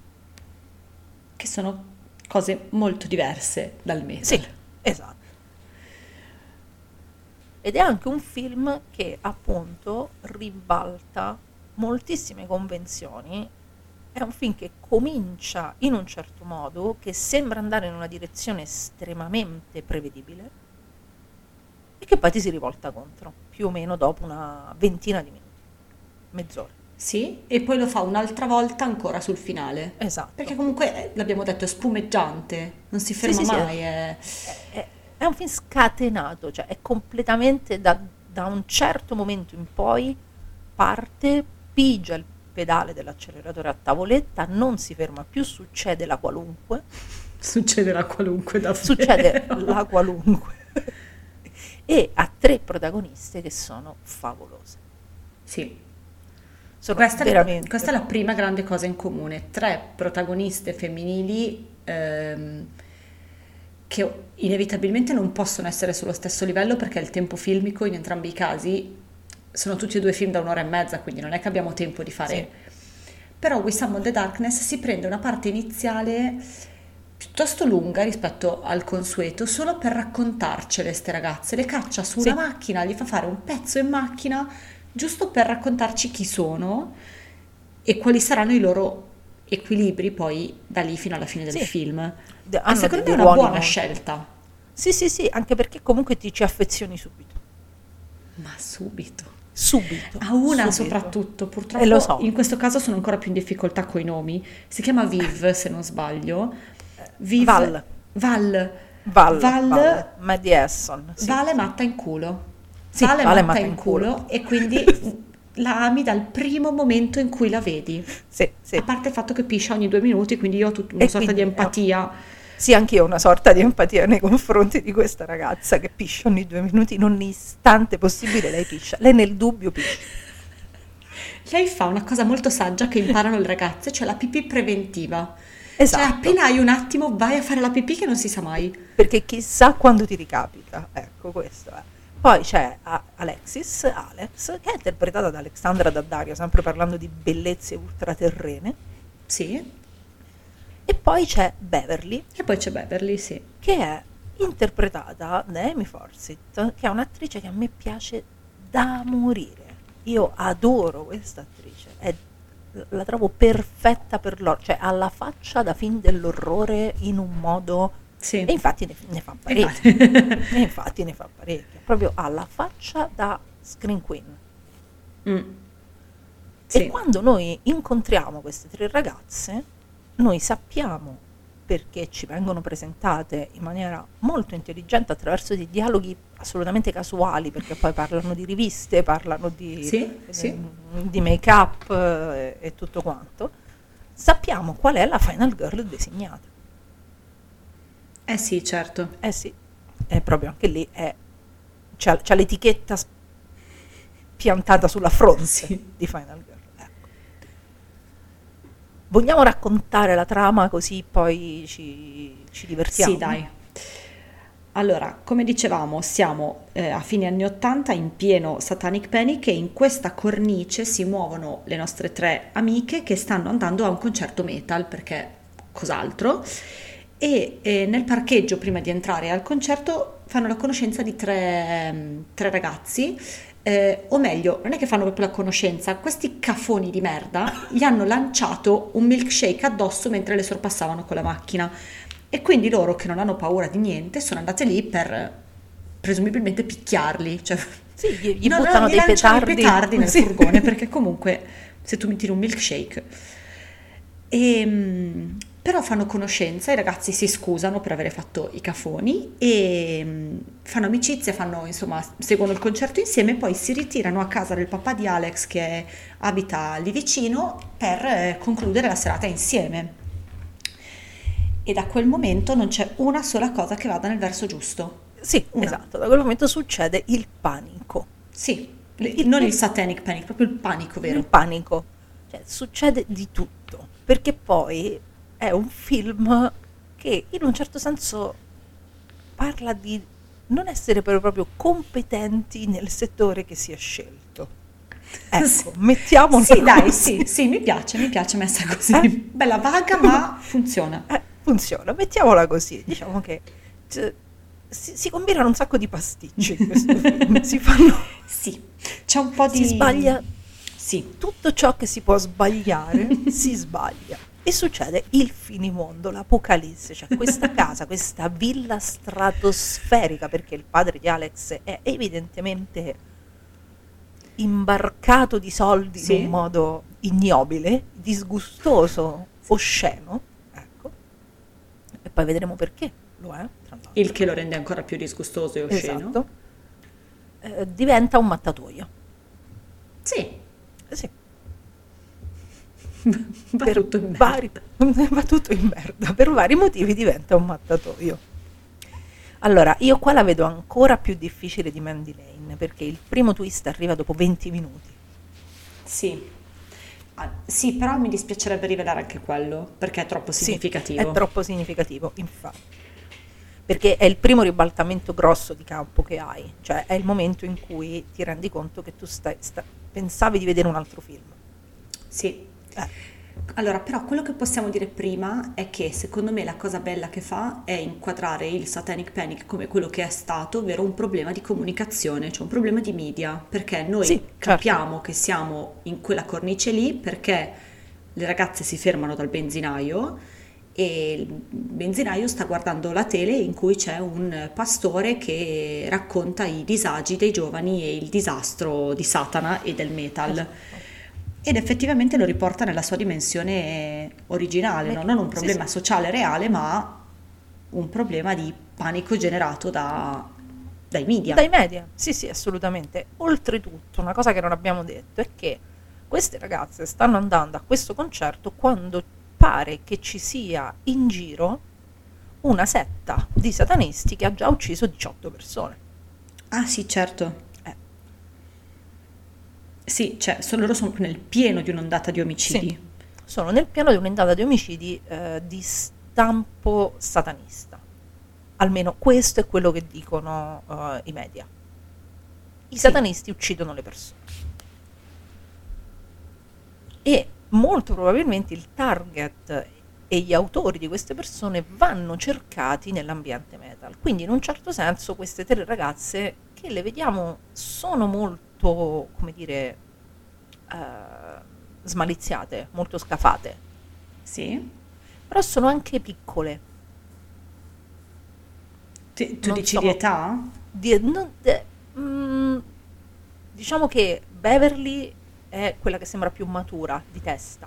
Sì. Le altre due sembrano proprio piccoline. Ok, sì. Ho capito, ho capito così. Eh. Sì, tu dici que- quel livello di matta in culo dato dall'irrazionalità della giovane età. Esatto. Sono matte in culo. Val è più matta in culo di Alexis, anche se poi vedremo che Alexis è veramente matta in culo, ma per, per Sì, differenti. per altre ragioni. Per altre ragioni. E quindi hanno una componente, o almeno così ci pare all'inizio, di ingenuità per cui si stanno andando a cacciare nella, nella tana del lupo sostanzialmente. Sì, effettivamente senza nessuna paura, perché appunto i tre ragazzi del furgone potrebbero essere non solo i satanisti colpevoli degli omicidi, ma potrebbero essere semplicemente tre violenti eh, che prendono male i petardi nel furgone e possono ammazzarti di mazziate. Perché loro Esatto. effettivamente sono tre ragazze da sole a un concerto che tirano dei petardi nel furgone di quello che potrebbe essere un uomo di 40 anni che pesa 120 kg, capito? È Per esempio, pericolosissimo. ecco. Invece loro vanno lì serene, tranquille, Sì, a sì. lanciare peda- Ma sì, ma Pure proprio. incazzate, capito? Ma eh sì, grazie. Cioè, pure io mi incazzavo perché Sì. comunque ti, Però non mi vado a mettere in una situazione di pericolo, cioè mi No, incazzo certo. e mi sfogo a casa dopo quando è finita la faccenda. Però loro sono proprio così, non gliene frega niente, sì. sono matte in culo, ecco. Eh, Beverly un po' meno, Sì. perché lì c'è anche tutto un discorso di classe da fare su Beverly. Sì. E, e c'è anche un discorso interessante di look da fare su Beverly, secondo me. Sì, certo. Perché se, se in Mandy Lane, dal punto di vista, diciamo, del, del look, appunto, le ragazze erano più sullo stesso piano, qui c'è un'evidente differenza perché eh, li hai appena detti i nomi, non me li ricordo. Alex Val e Val. Alexis, sì, sì. Ehm, Vale e Alexis sono, mm, sono molto truccate, Sì. mm, chiodo di pelle, borchie, jeans tagliati, molto make-up. Beverly sembra Heidi tornata da Francoforte, ha questo faccino con i lineamenti proprio piccoli, giovani, puliti, che sembra capitata lì in mezzo perché deve accompagnare le sue amiche a sto concerto che lei proprio non c'ha voglia, capito? E c'è anche un'altra cosa sul look da dire, che il look metal di Alexis e Val è molto artefatto, è molto costruito. Ah, un po' da poser. Su questo vienimi in soccorso perché non sono esperta Eh, Sì, dell'ambiente. beh, vedremo perché effettivamente è così. Mentre invece il look di Beverly è estremamente vero per l'epoca, per il modo in cui è vestita, per il modo in cui si muove. Adesso mentre ne In- parliamo vado a recuperarmi le foto, perché ce l'ho visto oggi ma non ci ho badato a questa cosa. Infatti c'è un dialogo all'inizio in cui quando loro si conoscono con i tre ragazzi, i tre ragazzi gli fanno la classica domanda. tipo quando ti metti la maglietta di una band di Oh, canzoni. Eh, certo. Dimmi tre canzoni. Ecco. E gli fanno la classica domanda eh, qual è stato il vostro primo concerto? Beh, chiaro. E l'unica che risponde in maniera effettivamente sincera è Beverly. È Beverly. Più vero. tardi parlano di varie band, parlano di Cliff Barton, che era il bassista di Metallica, quello che è morto nell'incidente tutto quanto, che è stato sostituito perché è l'88 ed effettivamente Justice for All esce nell'89, quindi insomma stiamo lì. Eh, e Beverly è l'unica che effettivamente sa di cosa sta parlando. Sì, sì, è vero. E questo si vede dal look, da quello che dice, da come si atteggia, cioè è molto ben fatta questa cosa, perché te ne accorgi a posteriori, te ne accorgi quando hai già visto il film, cioè la seconda volta che lo vedi, Sì. oppure la prima quando ci ripensi dopo. Ci sono tanti piccoli dettagli che ti fanno capire tante cose. Che ti fanno capire che è un film che non è cacciato in piedi per caso, ma che c'è una Ecco. costruzione Esatto, ragionata. sì, ecco, ecco, esatto. Io sto riguardando le immagini intanto che parliamo di look e di outfit Sì. ed effettivamente Eh sì, ehm, sto notando, c'è una cosa banalissima però, i capelli di Alexis e di, e di Val Sì. hanno richiesto 16 ore di preparazione. di preve- esatto. Beverly non si è neanche, spe- cioè non si è neanche spazzolata. No, no, no, Beverly, Questo, questo profumo di autenticità. Sì, esatto. C'è anche un'altra cosa, un'altra cosa che si dicono in macchina, che a un certo punto Val dice, cazzo non mi faccio una doccia tipo da due giorni. E, eh, e Beverly le dice, eh, va bene così, eh, e in inglese le dice qualcosa tipo you will fit in. ah già? Ecco. Che è come dire, ti... eh, non posso usare il termine che mi viene in mente perché è uno spoiler, quindi è complicatissimo. Ehm, eh. Eh. Vabbè, comunque, insomma, you will fit in. Sì. Quindi è come se stessero andando in un, in un ambiente che Beverly conosce e le altre due meno. Ecco, mettiamola così. Sì. mettiamola così. E c'è un qualcosa di artefatto in Val e Alexis, non c'è nulla di artefatto in Beverly. Cioè Beverly è molto più simile ai tre ragazzotti, che sono un po' Mhm. scemi, però poi alla fine non sono cattivi, No, no. che, che incontrano rispetto a quanto non lo siano. Non- non- cioè, è più simile a loro che alle sue due amiche. Sì, Ha molte più cose in comune con loro che con le sue due amiche. sì, e infatti nell'ambiente di lei è lei quella che si deve, mi viene da dire, adattare, Sì, adeguare, adattare. Sì, nonostante sia nel suo ambiente, in quello che le Sì. è più familiare. sì, È troppo Esatto. difficile questa volta. sì, è difficilissimo.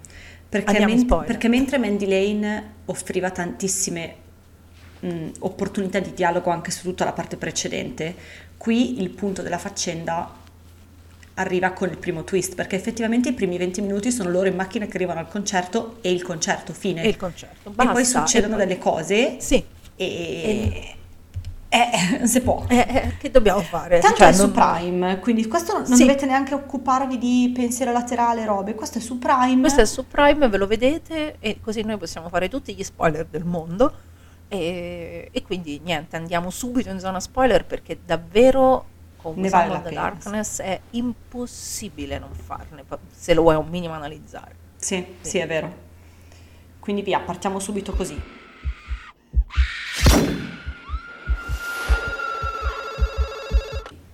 Vai, partiamo subito così. Allora, che succede?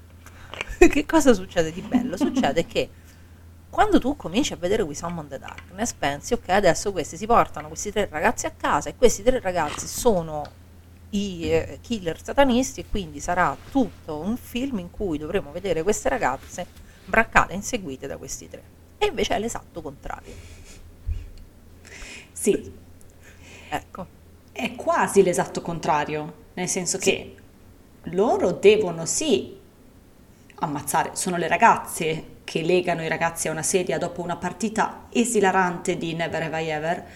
I ragazzi vengono drogati e legati alle sedie, ma le ragazze non sono sataniste. assolutamente no, sono, anzi sono il contrario dei satanisti. Sono delle chirichette. Esatto, sono delle, mh, diciamo, eh, come dire, delle adepte di una congrega del pastore che parlava in televisione, che è il proprietario della casa, che è il padre di Alexis, ovvero Alexandra Daddario, Sì, e uccidono le persone dando la colpa ai satanisti sostanzialmente perché se ne parli e perché le persone spaventate si uniscano a questa congrega e diano fior di quattrini al pastore che così si compra le ville. Posso dire, questa è, penso, proprio, è quasi un documentario questo film, cioè i cattolici sì, sì, sì, che uccidono le persone per aumentare la propria presa sul mondo, è praticamente un documentario. Cioè poteva chiamarsi Le Crociate 7 e sarebbe stato uguale. Sì, anche perché il modo in cui questo viene eseguito è molto interessante, perché mandano allo sbaraglio due ragazzi, tre ragazzine, poi eh, Beverly è un po' diversa, perché Beverly sostanzialmente è una, eh, la chiamano, eh, quella, quella che è scappata di, è una scappata di casa, Sì, The Runaway. Eh, è, è così che viene definita, evidentemente ha un passato perché nella, nel- nell'esilarante partita di Never Ever Ever a un certo punto chi ha mai passato una notte in galera e lei beve perché l'avevano Sì. beccata a rubare in un negozio e cosa stavi rubando? Cibo, chiaro? chiaro. Quindi diciamo che mentre le due ragazze sono evidentemente benestanti, una è proprio ricca sfondata, Sì. l'altra Eppure l'altra non, non si distanzierà di molto. Esatto. Beverly è povera. Sì. Il grande, di nuovo, questo è un film che parla di chiesa con un'accuratezza quasi allarmante, perché mm, si apre con la chiesa come luogo, non si apre, però ci viene mostrata la chiesa come luogo di accoglienza per gli ultimi, giusto? Quindi Sì, Beverly, che è l'ultima, che è uno degli ultimi, viene accolta e accolta al punto da dover essere educata da Sì, questa certo. chiesa. Perché ovviamente è una chiesa cattolica, quindi si deve meritare la permanenza, quindi deve dimostrare qualcosa. cattolica non credo. Beh, cristiana. cristiana. Cris- sono, sono- Sì. sono gli evangelici Ah, beh sì, perché il papà è sposato, quindi sì, è una, Sì, sì, una di quelle Il papà 1700 è branche del divorziato. cristianesimo. Il papà è divorziato. Più volte. Cioè, cioè, più volte. Perché a un certo punto arriverà la matrigna di Alexis, quindi c'è già stato un divorzio che ha esatto. appena divorziato dal padre di Alexis. quindi proprio Eh, con tutte ste ville fa casino poi a Eh. tenere insieme tutte le donne, si confonde un attimo, vabbè. Ehm, però questa cosa qui del personaggio di Beverly è magnifica proprio perché è davvero molto molto autentica, tristemente autentica. Sì, sì. Eh, anche perché Alexis a un certo punto le dice noi siamo, non siamo più che amiche, noi siamo sorelle. È chiaro, è chiaro, È perché chiaro. diventa totalizzante, no? Quei, Sì. quei culti sono quei culti per cui eh, la tua congregazione diventa tutta la tua famiglia, tutta la tua vita. Sì, sì, sì, è totalizzante. E se infatti, ti accolgono, tu devi essere riconoscente e contribuire al successo, al buon successo della missione della tua parrocchia. Esatto. E infatti però c'è questa cosa che mentre Val e Alexis sono eh, brainwashed dalla nascita, Certo? per fortuna Beverly è Beverly. lì da poco, è l'ultima arrivata Sì. e quindi ha ancora un barlume di raziocinio, nonostante sia stata appunto accolta, debba essere riconoscente e abbia questo rapporto di sudditanza psicologica con le altre due, soprattutto con Alexis. Eh, È, quel- è quel- la sudditanza psicologica che ti dà la povertà. Esatto. Però le altre due sono completamente soggiogate.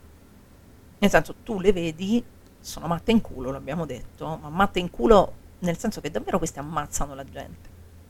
Pure con una discreta dose di godimento. Esatto. Poi non sono capaci, perché l'abbiamo detto, sono tutte e due estremamente incompetenti, perché riescono a farne fuori uno, fanno, fanno scappare gli altri due come, come tre deficienti, perché in quel momento sono, sono tutte e tre d'accordo, e, e da quel momento in poi i due, i due sopra- sopravvissuti si chiudono dentro ad uno sgabuzzino e, e diventa un film d'assedio, cioè con loro che devono far uscire questi due, poi varie persone arriveranno in questa villa, creperanno tutte malissimo. Presente all'interieur, no? Quando tutti arrivano, ogni volta che qualcuno suonava il campanello tu dicevi no, Madonna mia, esatto, pure così. questo adesso. Però questo fa ridere. Eh, questo, questo fa ridere, questo fa ridere Questo tantissimo. Questo Perché pure l'unica morte che gli riesce non è mica una morte pensata, organizzata, è una morte di impulso. Sì, sì, di rabbia proprio. Perché, Perché viene rimesso in discussione Cristo, Alexis questa cosa Sì. non la può mica tollerare No. E pugnala il povero Ivan legato alla sedia come una salamella. Sì. Quindi neppure quello è mm, funziona come dovrebbe, perché loro sono in questa fase loro sono sotto esame. Tutto quello che loro fanno verrà poi valutato. valutato. Sì, sì. E poi c'è un contro twist, nel senso che c'è un secondo twist, che si rivela verso la fine ed è segnato dal momento in cui entra in scena il padre di Alexis. Sì? Perché il padre di, Alex- di Alexis sa perfettamente che sua figlia non sarà in grado di portare a termine il compito. Esatto. Lo sa. Ed è talmente pezzo di fango pure lui, come Johnny Depp, che sostanzialmente lui è lì perché vuol far uccidere sua figlia, vuole che sua figlia muoia Sì. e che sia la vittima di questo fantomatico culto satanico, We Summon the Darkness è il nome della, della finta setta, e non gliene frega un cazzo della vita di sua figlia. Assolutamente no. Zero. Pure questo è profondamente radicato nel, nel cristianesimo, no? Il- l'individuo non conta niente a cospetto del bene più grande, in positivo e in negativo, no? In Quindi negativo, certo. il mio bene più grande è eh, creare questo messaggio di, ehm, non so come si dice, non salvataggio, salvezza, Salvezza. eh, cre- voglio portare questo messaggio di salvezza e se per farlo dovrò sacrificare qualcuno, eh, cosa vuoi Eh, mai? sì, Anche certo. quel tizio nella Bibbia ha ucciso suo figlio, chi sono io per eh, non fare lo stesso? Infatti. E infatti Alexis, quando rivela ai tre poveri disgraziati il, diciamo, il motivo per cui sono lì, che è morire sgozzati come capretti, dice voi morirete per uno scopo più alto, voi dovreste essere contenti perché morirete per uno scopo più alto, cioè qui siamo a livelli di, di di- di fanatismo Sì, sì, assolutamente. che proprio non hanno e, e non c'è mai un cedimento al dubbio né da parte di Val che abbiamo detto è matta in culo né da parte di Alexis Certo, perché sono delle L'unica- vittime anche loro Esatto. del potentissimo L'unica che- lavaggio di cervello che la Esatto. religione.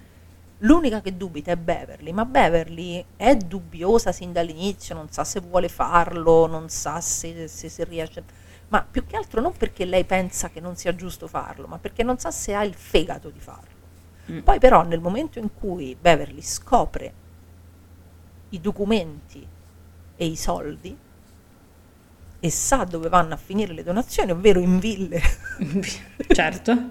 del padre di Alexis, a quel punto... Presumibilmente negli alimenti a tutte queste ex mogli, perché... Eh, anche, anche, anche, che fanno viaggi all'estero costosissimi. Esatto. Esatto. A quel punto Beverly si schiera, diciamo, dalla parte dei ragazzi e comincia questa guerra furibonda. Tra l'altro condotta col motore fuoribordo di una barca. Tra l'altro, Tra l'altro, che è bellissimo. Avrei, non lo so, avrei voluto che venisse usato un po' di più e un pochino meglio. sì, perché una volta che lo metti in gioco, capito, adesso me lo devi far Eh. godere, questo è Sì, vero. perché, perché alla fine fa, fa un taglietto sulla gamba di Alexis. È È il massimo. e, diciamo che non so se hai visto Becky, ma quello che fa Becky con il motore fuori bordo di una, di una barca No. è molto. eh, No, mi manca. Lo sfrutta meglio, dici? beh, sì, sì, sì, Ok. sì, decisamente meglio. Fa un sacco di cose con quel motore fuori bordo, la Ok. piccola Becky. Quindi, insomma, ci sono. E, e e ci- mi pare che ci sia un altro film, non mi ricordo se è un trapano gigante o anche quello motore fuori bordo, che è Satanic Panic di Uh, sì, Stardust. sì. Non mi ricordo che cos'è. Eh, però lì lo usano molto Sì. bene. Eh, Beh, è come il trapano di The Loved Ones, no? Che lo vedi in un momento solo, eh, ma come viene usato bene quel trapano Mm. Eh, lì, madonna, perfetto. capito? Perfetto, Sì, perfetto. sì, è vero. Cioè, eh, io questa cosa un po' il film gliela rimprovero, nel senso che secondo me ha questa partenza che è una bomba. Mm. È una bomba. Nel senso che ne- il twist iniziale, quando si rivela il fatto che, che loro tre non sono damigelle in pericolo, non sono le, le- le vittime designate, ma sono le antagoniste, sostanzialmente, Sì. è meraviglioso. Tutta Il quella parte modo, lì il modo in cui si rivela è stupendo. è stupendo perché loro gli drogano eh, le bevande e sempre in questa partita allucinante di Sì. Never io non ho mai drogato il drink di qualcuno e bevono tutti E bevono. e i ragazzi e questo è bellissimo non ci credono Poi non gli passa neanche per lo scuffino che il No. drink drogato possa essere il loro. Il no, loro. raccontami di più, a chi l'hai fatto? Sti salamoni, sono buoni, un po' stupidoni. So- so- però sono stupidi poverini sono veramente dei salami tutti e tre e, e fino a lì il film è spettacolare è bellissimo poi secondo me perde un po' di colpi nel senso che, che dal momento in cui i due superstiti si chiudono nello sgabuzzino diventa un po' statico anche se ne succedono di cose però la tira un po' troppo Mm. non so come, come dire e Sì. ri- riprende alla grande quando arriva il pastore Sì, allora, ehm, siccome è un horror comedy, questa cosa qui, siccome l'ho citato prima, è para para all'interior, no? Perché c'è qualcuno chiuso in una stanza, Sì. ospiti nuovi che arrivano in casa e che finiscono tutti uccisi fino a che dalla stanza si riesce a uscire. Sì. Solo che là era sfruttata mm, con la tensione Sì. ed era e mancava l'aria, ne abbiamo ampiamente parlato. Qua invece con il registro della commedia ho bisogno che sia un pochino più movimentata, questo è vero, perché appunto stiamo facendo un altro film e quindi regalami qualche momento di adrenalina in più, perché poi ad un certo quando le ragazze cominciano a mettersi una contro l'altra diventa il caos. Sì, sì, diventa, diventa una roba. diventa il finale di The Craft però caotico. Sì, completamente caotico, cioè, anche perché poi è tutte contro tutte, perché pure Val e Alexis, che comunque Sì, si bru- si danno fuoco, si danno si fuoco, si menano, si, si- tirano le cose, quella con la pistola, quell'altra col fuoribordo, quell'altra ancora. Sì, sì, no, è, è micidiale da questo punto di vista, è divertentissimo. Forse quasi perde le redini di tutta Sì, questa secondo- faccenda folle, capito? Sì, sì, secondo me perde un po' le redini in quel momento, però poi si riprende alla grande nel momento in cui arriva. Sì, sì perché alla fine ritorna sul suo messaggio originale. Sì, e quindi sì, quando sì. ritorna su quello che voleva dire fin dall'inizio, eh, basta, la partita è vinta. Che la religione fa schifo, a quel punto la partita è vinta e basta. Che gli piaceva vincere facile, però l'ha detto molto bene il suo messaggio. Sì, sì, sì, beh, gli piace vincere facilissimo perché poi in effetti, però lo fa molto, molto, molto bene, lo fa con grande divertimento, con grande consapevolezza, come hai detto tu lo fa in maniera molto, con tutto che è sopra le righe, perché effettivamente i personaggi di Vale e Alexis sono tre metri sopra le righe, hanno Sì? un registro, tutte e due le attrici a un certo punto che è davvero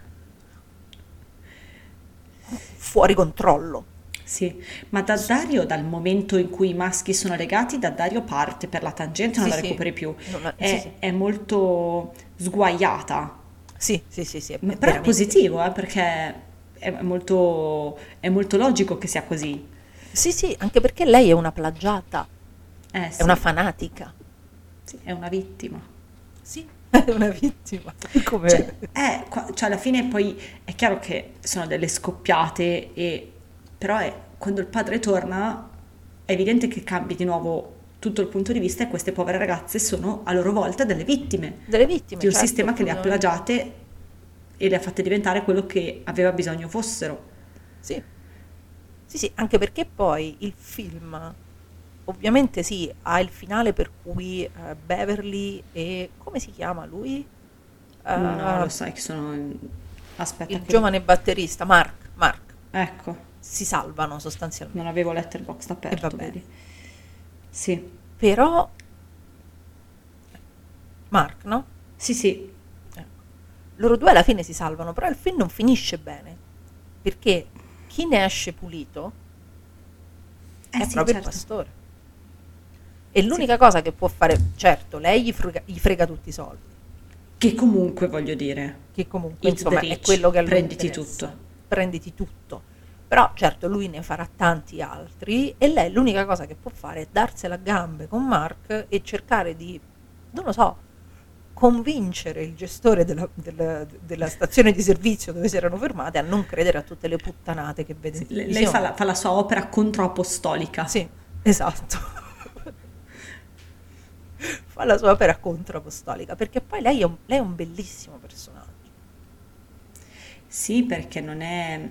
Allora, lei è la vittima principale perché è stata trascinata dalla necessità e quindi le Sì. persone che sono trascinate dalla necessità sono le, le prime vittime, ma non veste questo ruolo con comodità.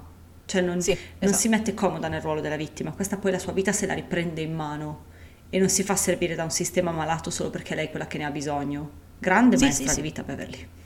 Sì, sì, sì, Beverly, abbiamo tutte molto da imparare da Beverly. Sì. Sì, decisamente sì.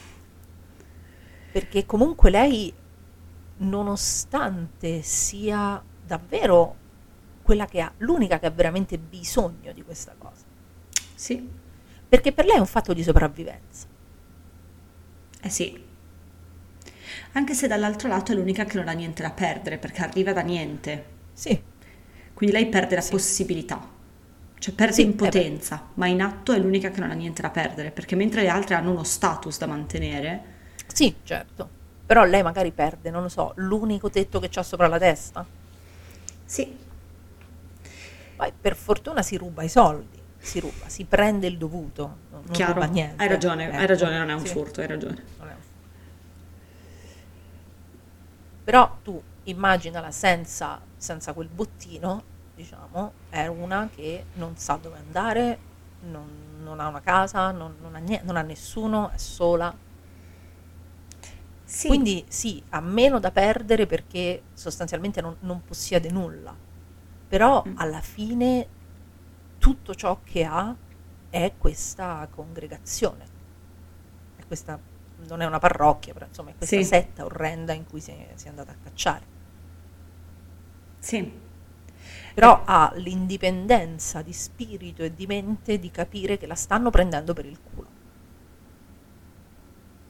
Sì, o che cioè, ad un certo punto capirai che quello che fini, cioè, che in ogni modo ti finirà male, sia che tu finisca Sì. morta questa sera, sia che tu riesca a lanciare, cioè sia che ti coinvolgano anche nella prossima missione, perché poi vediamo che in realtà ognuno ne compie solo una, no? Perché poi si passa al success- cioè, ai membri successivi della parrocchia, vabbè, della setta.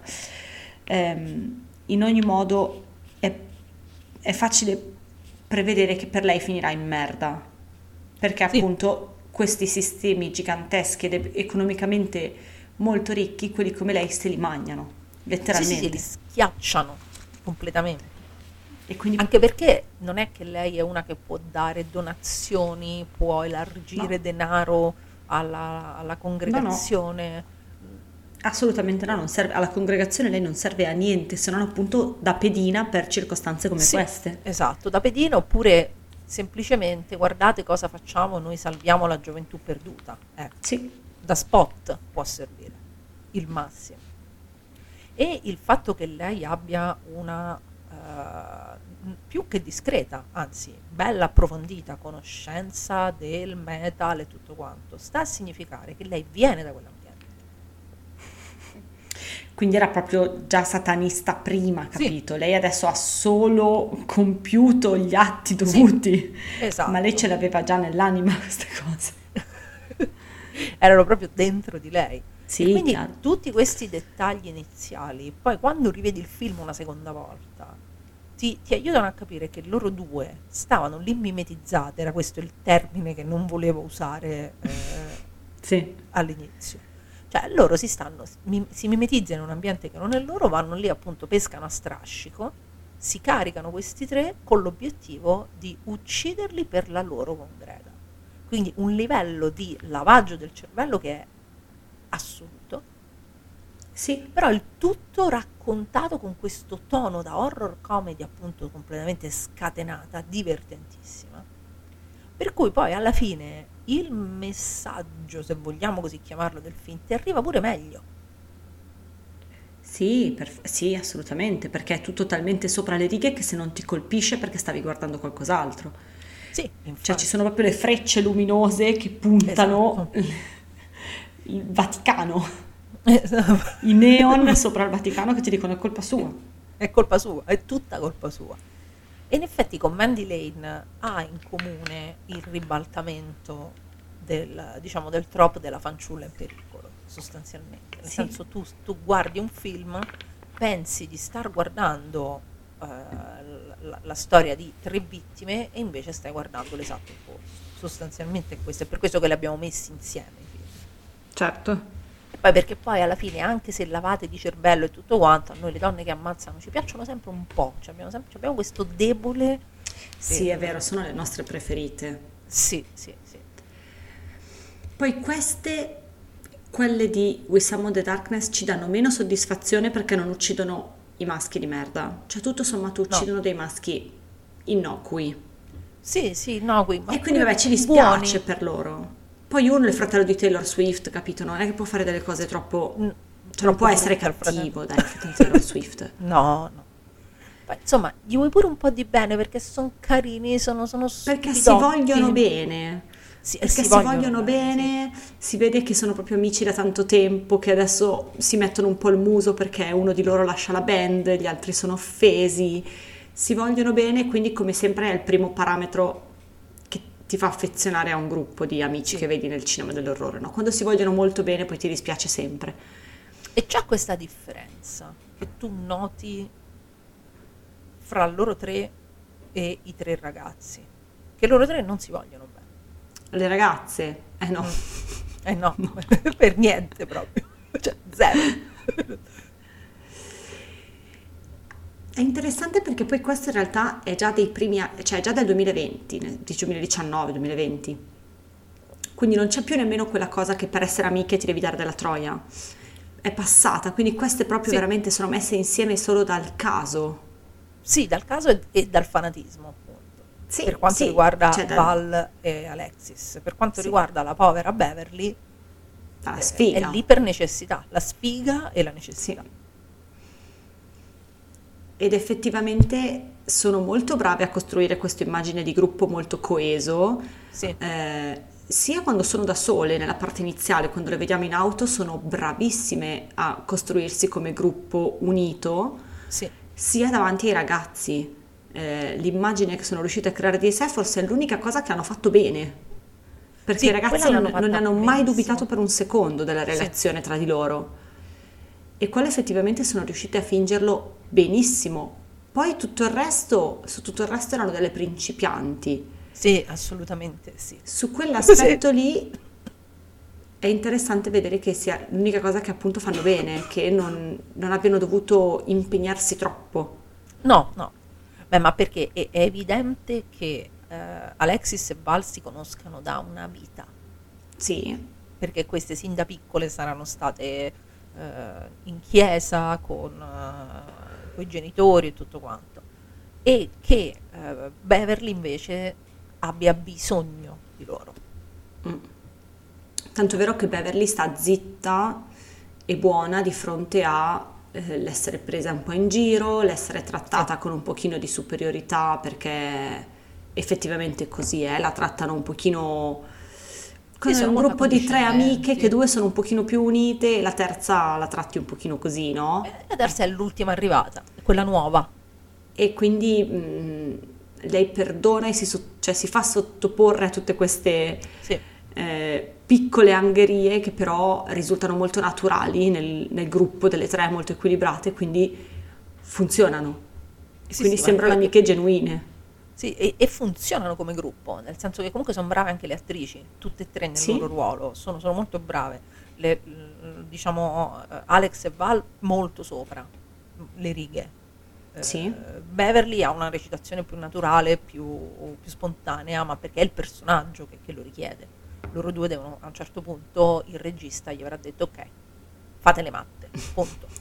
È l'unico, cioè non- non- smetto di dirigervi, fate le matte, come vi pare a voi. Che, che poi mh, mi piace anche perché effettivamente il loro scopo è arrivare al concerto e farsi notare. Sì, Queste hanno esatto. bisogno di essere notate, quindi devono essere sguaiate. Tanto è vero che quando sono in macchina tra di loro non lo sono particolarmente. No, no. Quella là sta col ciuccio al dito a, succhiarsi l'anello e a dis- cioè, in macchina sono piuttosto pacate. E Sì, quando sì, escono dalla macchina che arrivano al concerto e aggrediscono il furgone, da lì partono ed è una discesa totale nella follia. Io direi che qua di Poetic Cinema io non, non- non- ho l'imbarazzo della scelta. Allora, la mia è quando stanno giocando ovviamente a Never Have I Ever e ovviamente rivelano di aver drogato qualcuno e il povero Ivan, colto completamente alla sprovvista, ti prego dimmi di più.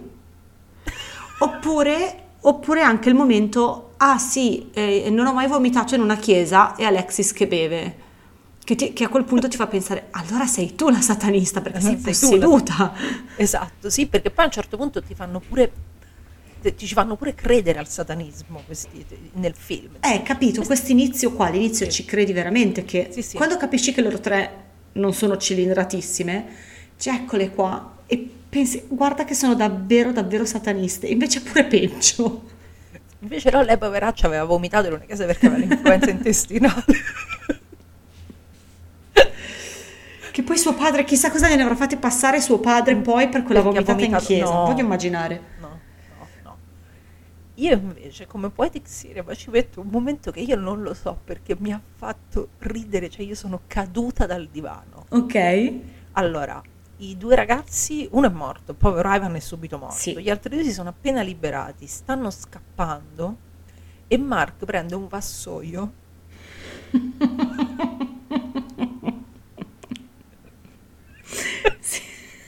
lo dà prima in faccia ad Alexis, la butta per terra e poi in faccia a Val. e Comincia a prenderle a vassoiate. Fa tanto ridere.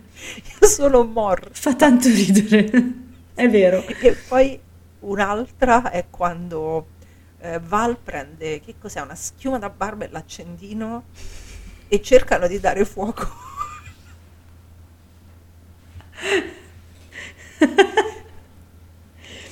Sì. sotto la fessura del- de- della porta.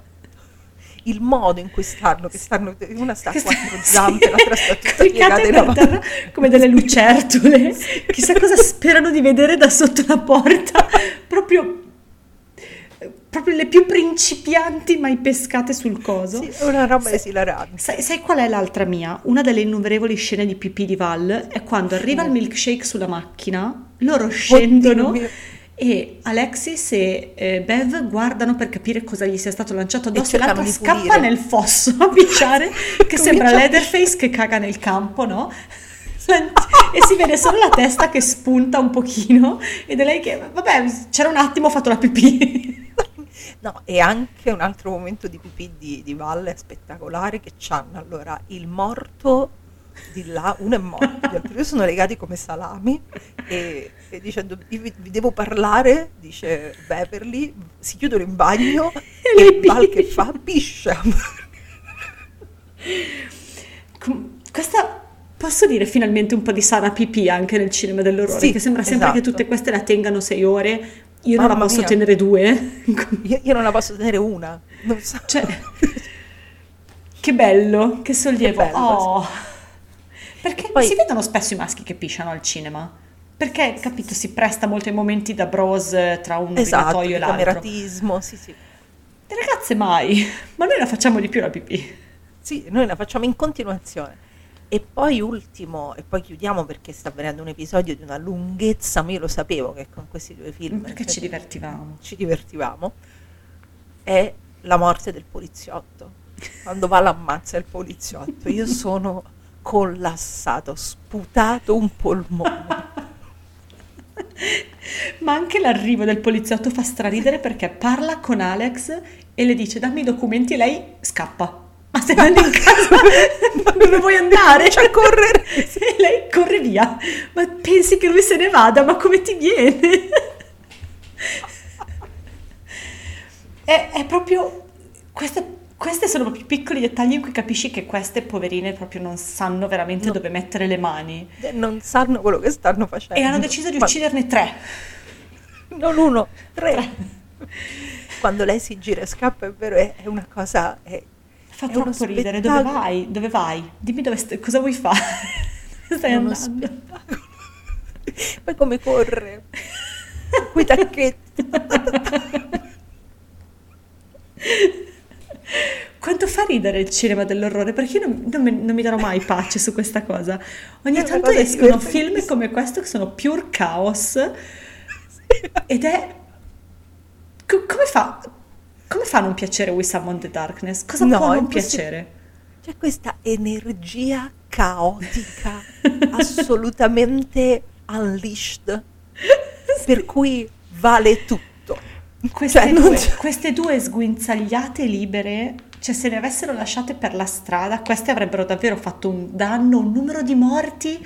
Queste facevano la strage, il massacro. Ma casuale però, per caso, non Sì, voluto. sì, sì, così. Casuale. Non voluto, cioè, per, Volontario. per, per sbaglio. sì. Ma pure quando i due ragazzi alla fine escono dallo sgabuzzino con le bottiglie e arriva quella col motore in mano, quell'altro che la accoltella, quella che finisce sotto a un tavolo, che non si capisce un cazzo. E il poliziotto che entra e spara ai ragazzi E spara. perché boh, Sì. loro chiedono aiuto e lui boh, nel dubbio spara. E poi arriva Vale e gli fa saltare la testa, esattamente come nell'interior, tra l'altro. Esattamente come nell'interiore. Esattamente come nell'interior. Tutto sommato We Summon the Darkness è quasi un film della 24 Sì, che richiama esatto. i grandi del passato. No, ragazze, veramente vedetelo perché vi pisciate sotto. Sì, sì, fa tanto È una cosa, cioè davvero, vi pisciate sotto. Però poi nel Cioè, frattempo ti dice che la chiesa è una merda, capito? Cioè, Esatto. Che è il modo, è il modo migliore per- perché li, li copre di ridicolo. Sì, Questo è. anche se li fa vincere, perché poi li fa vincere. Eh beh, perché poi il potere è difficile che lo, lo smantelli. Eh sì. È molto difficile. Però è ridicolo. È Vera- tutto È ridicolo. veramente ridicolo. Ridicolo. Quindi sì, tanto è su Prime, quindi c'è una serata con le vostre amiche sul divano a spaccarvi da ridere, cioè questo è il film perfetto. Sguaiate come Alexandra Daddario. Sì, esatto, o Esatto. l'altra che sembra Madonna. Sì, esatto, ma sono bellissime, sono bellissime. No, sono stupende, ma sono figurati. stupende, stupende.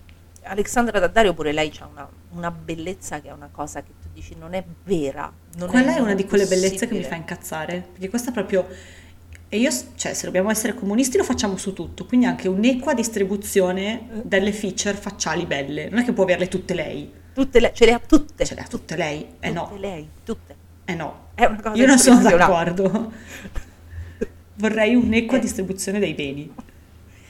Io, io la amo da quando in Leatherface 3D, non aprire quella porta 3D, Perché so cosa stai per dire.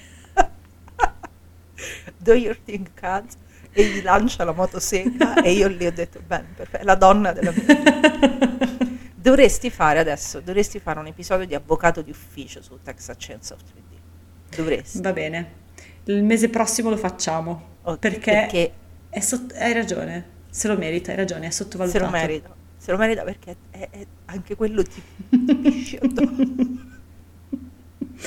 Già mi, so- mi sono appena messa alla prova con Don't Worry Darling, è stato difficilissimo. Il mese prossimo ci divertiamo.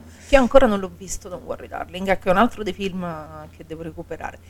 A tale proposito, noi andiamo in chiusura, Sì, perché però vi parliamo da avvisiamo, tanto. ecco, vi avvisiamo che la prossima puntata è la classifica di fine anno. Madonna.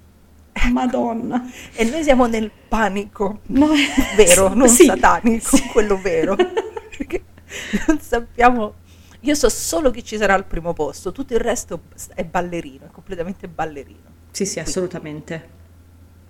Guarda, sai che io forse so che è una posizione strana, io so il mio numero 3. Se Eh. nulla cambia, quello mi resta sul podio. Ok, perfetto. Però non lo so. Quest'anno è un caos. Quest'anno sia veramente il caos. Buona fortuna so- a scegliere. Anche a te. Grazie. anche a te. E noi ci sentiamo per la classifica di, di fine anno fra due settimane. Sarà divertentissimo. Sarà divertentissima, piangeremo molto. Sì. Come al solito. Come sempre, infatti.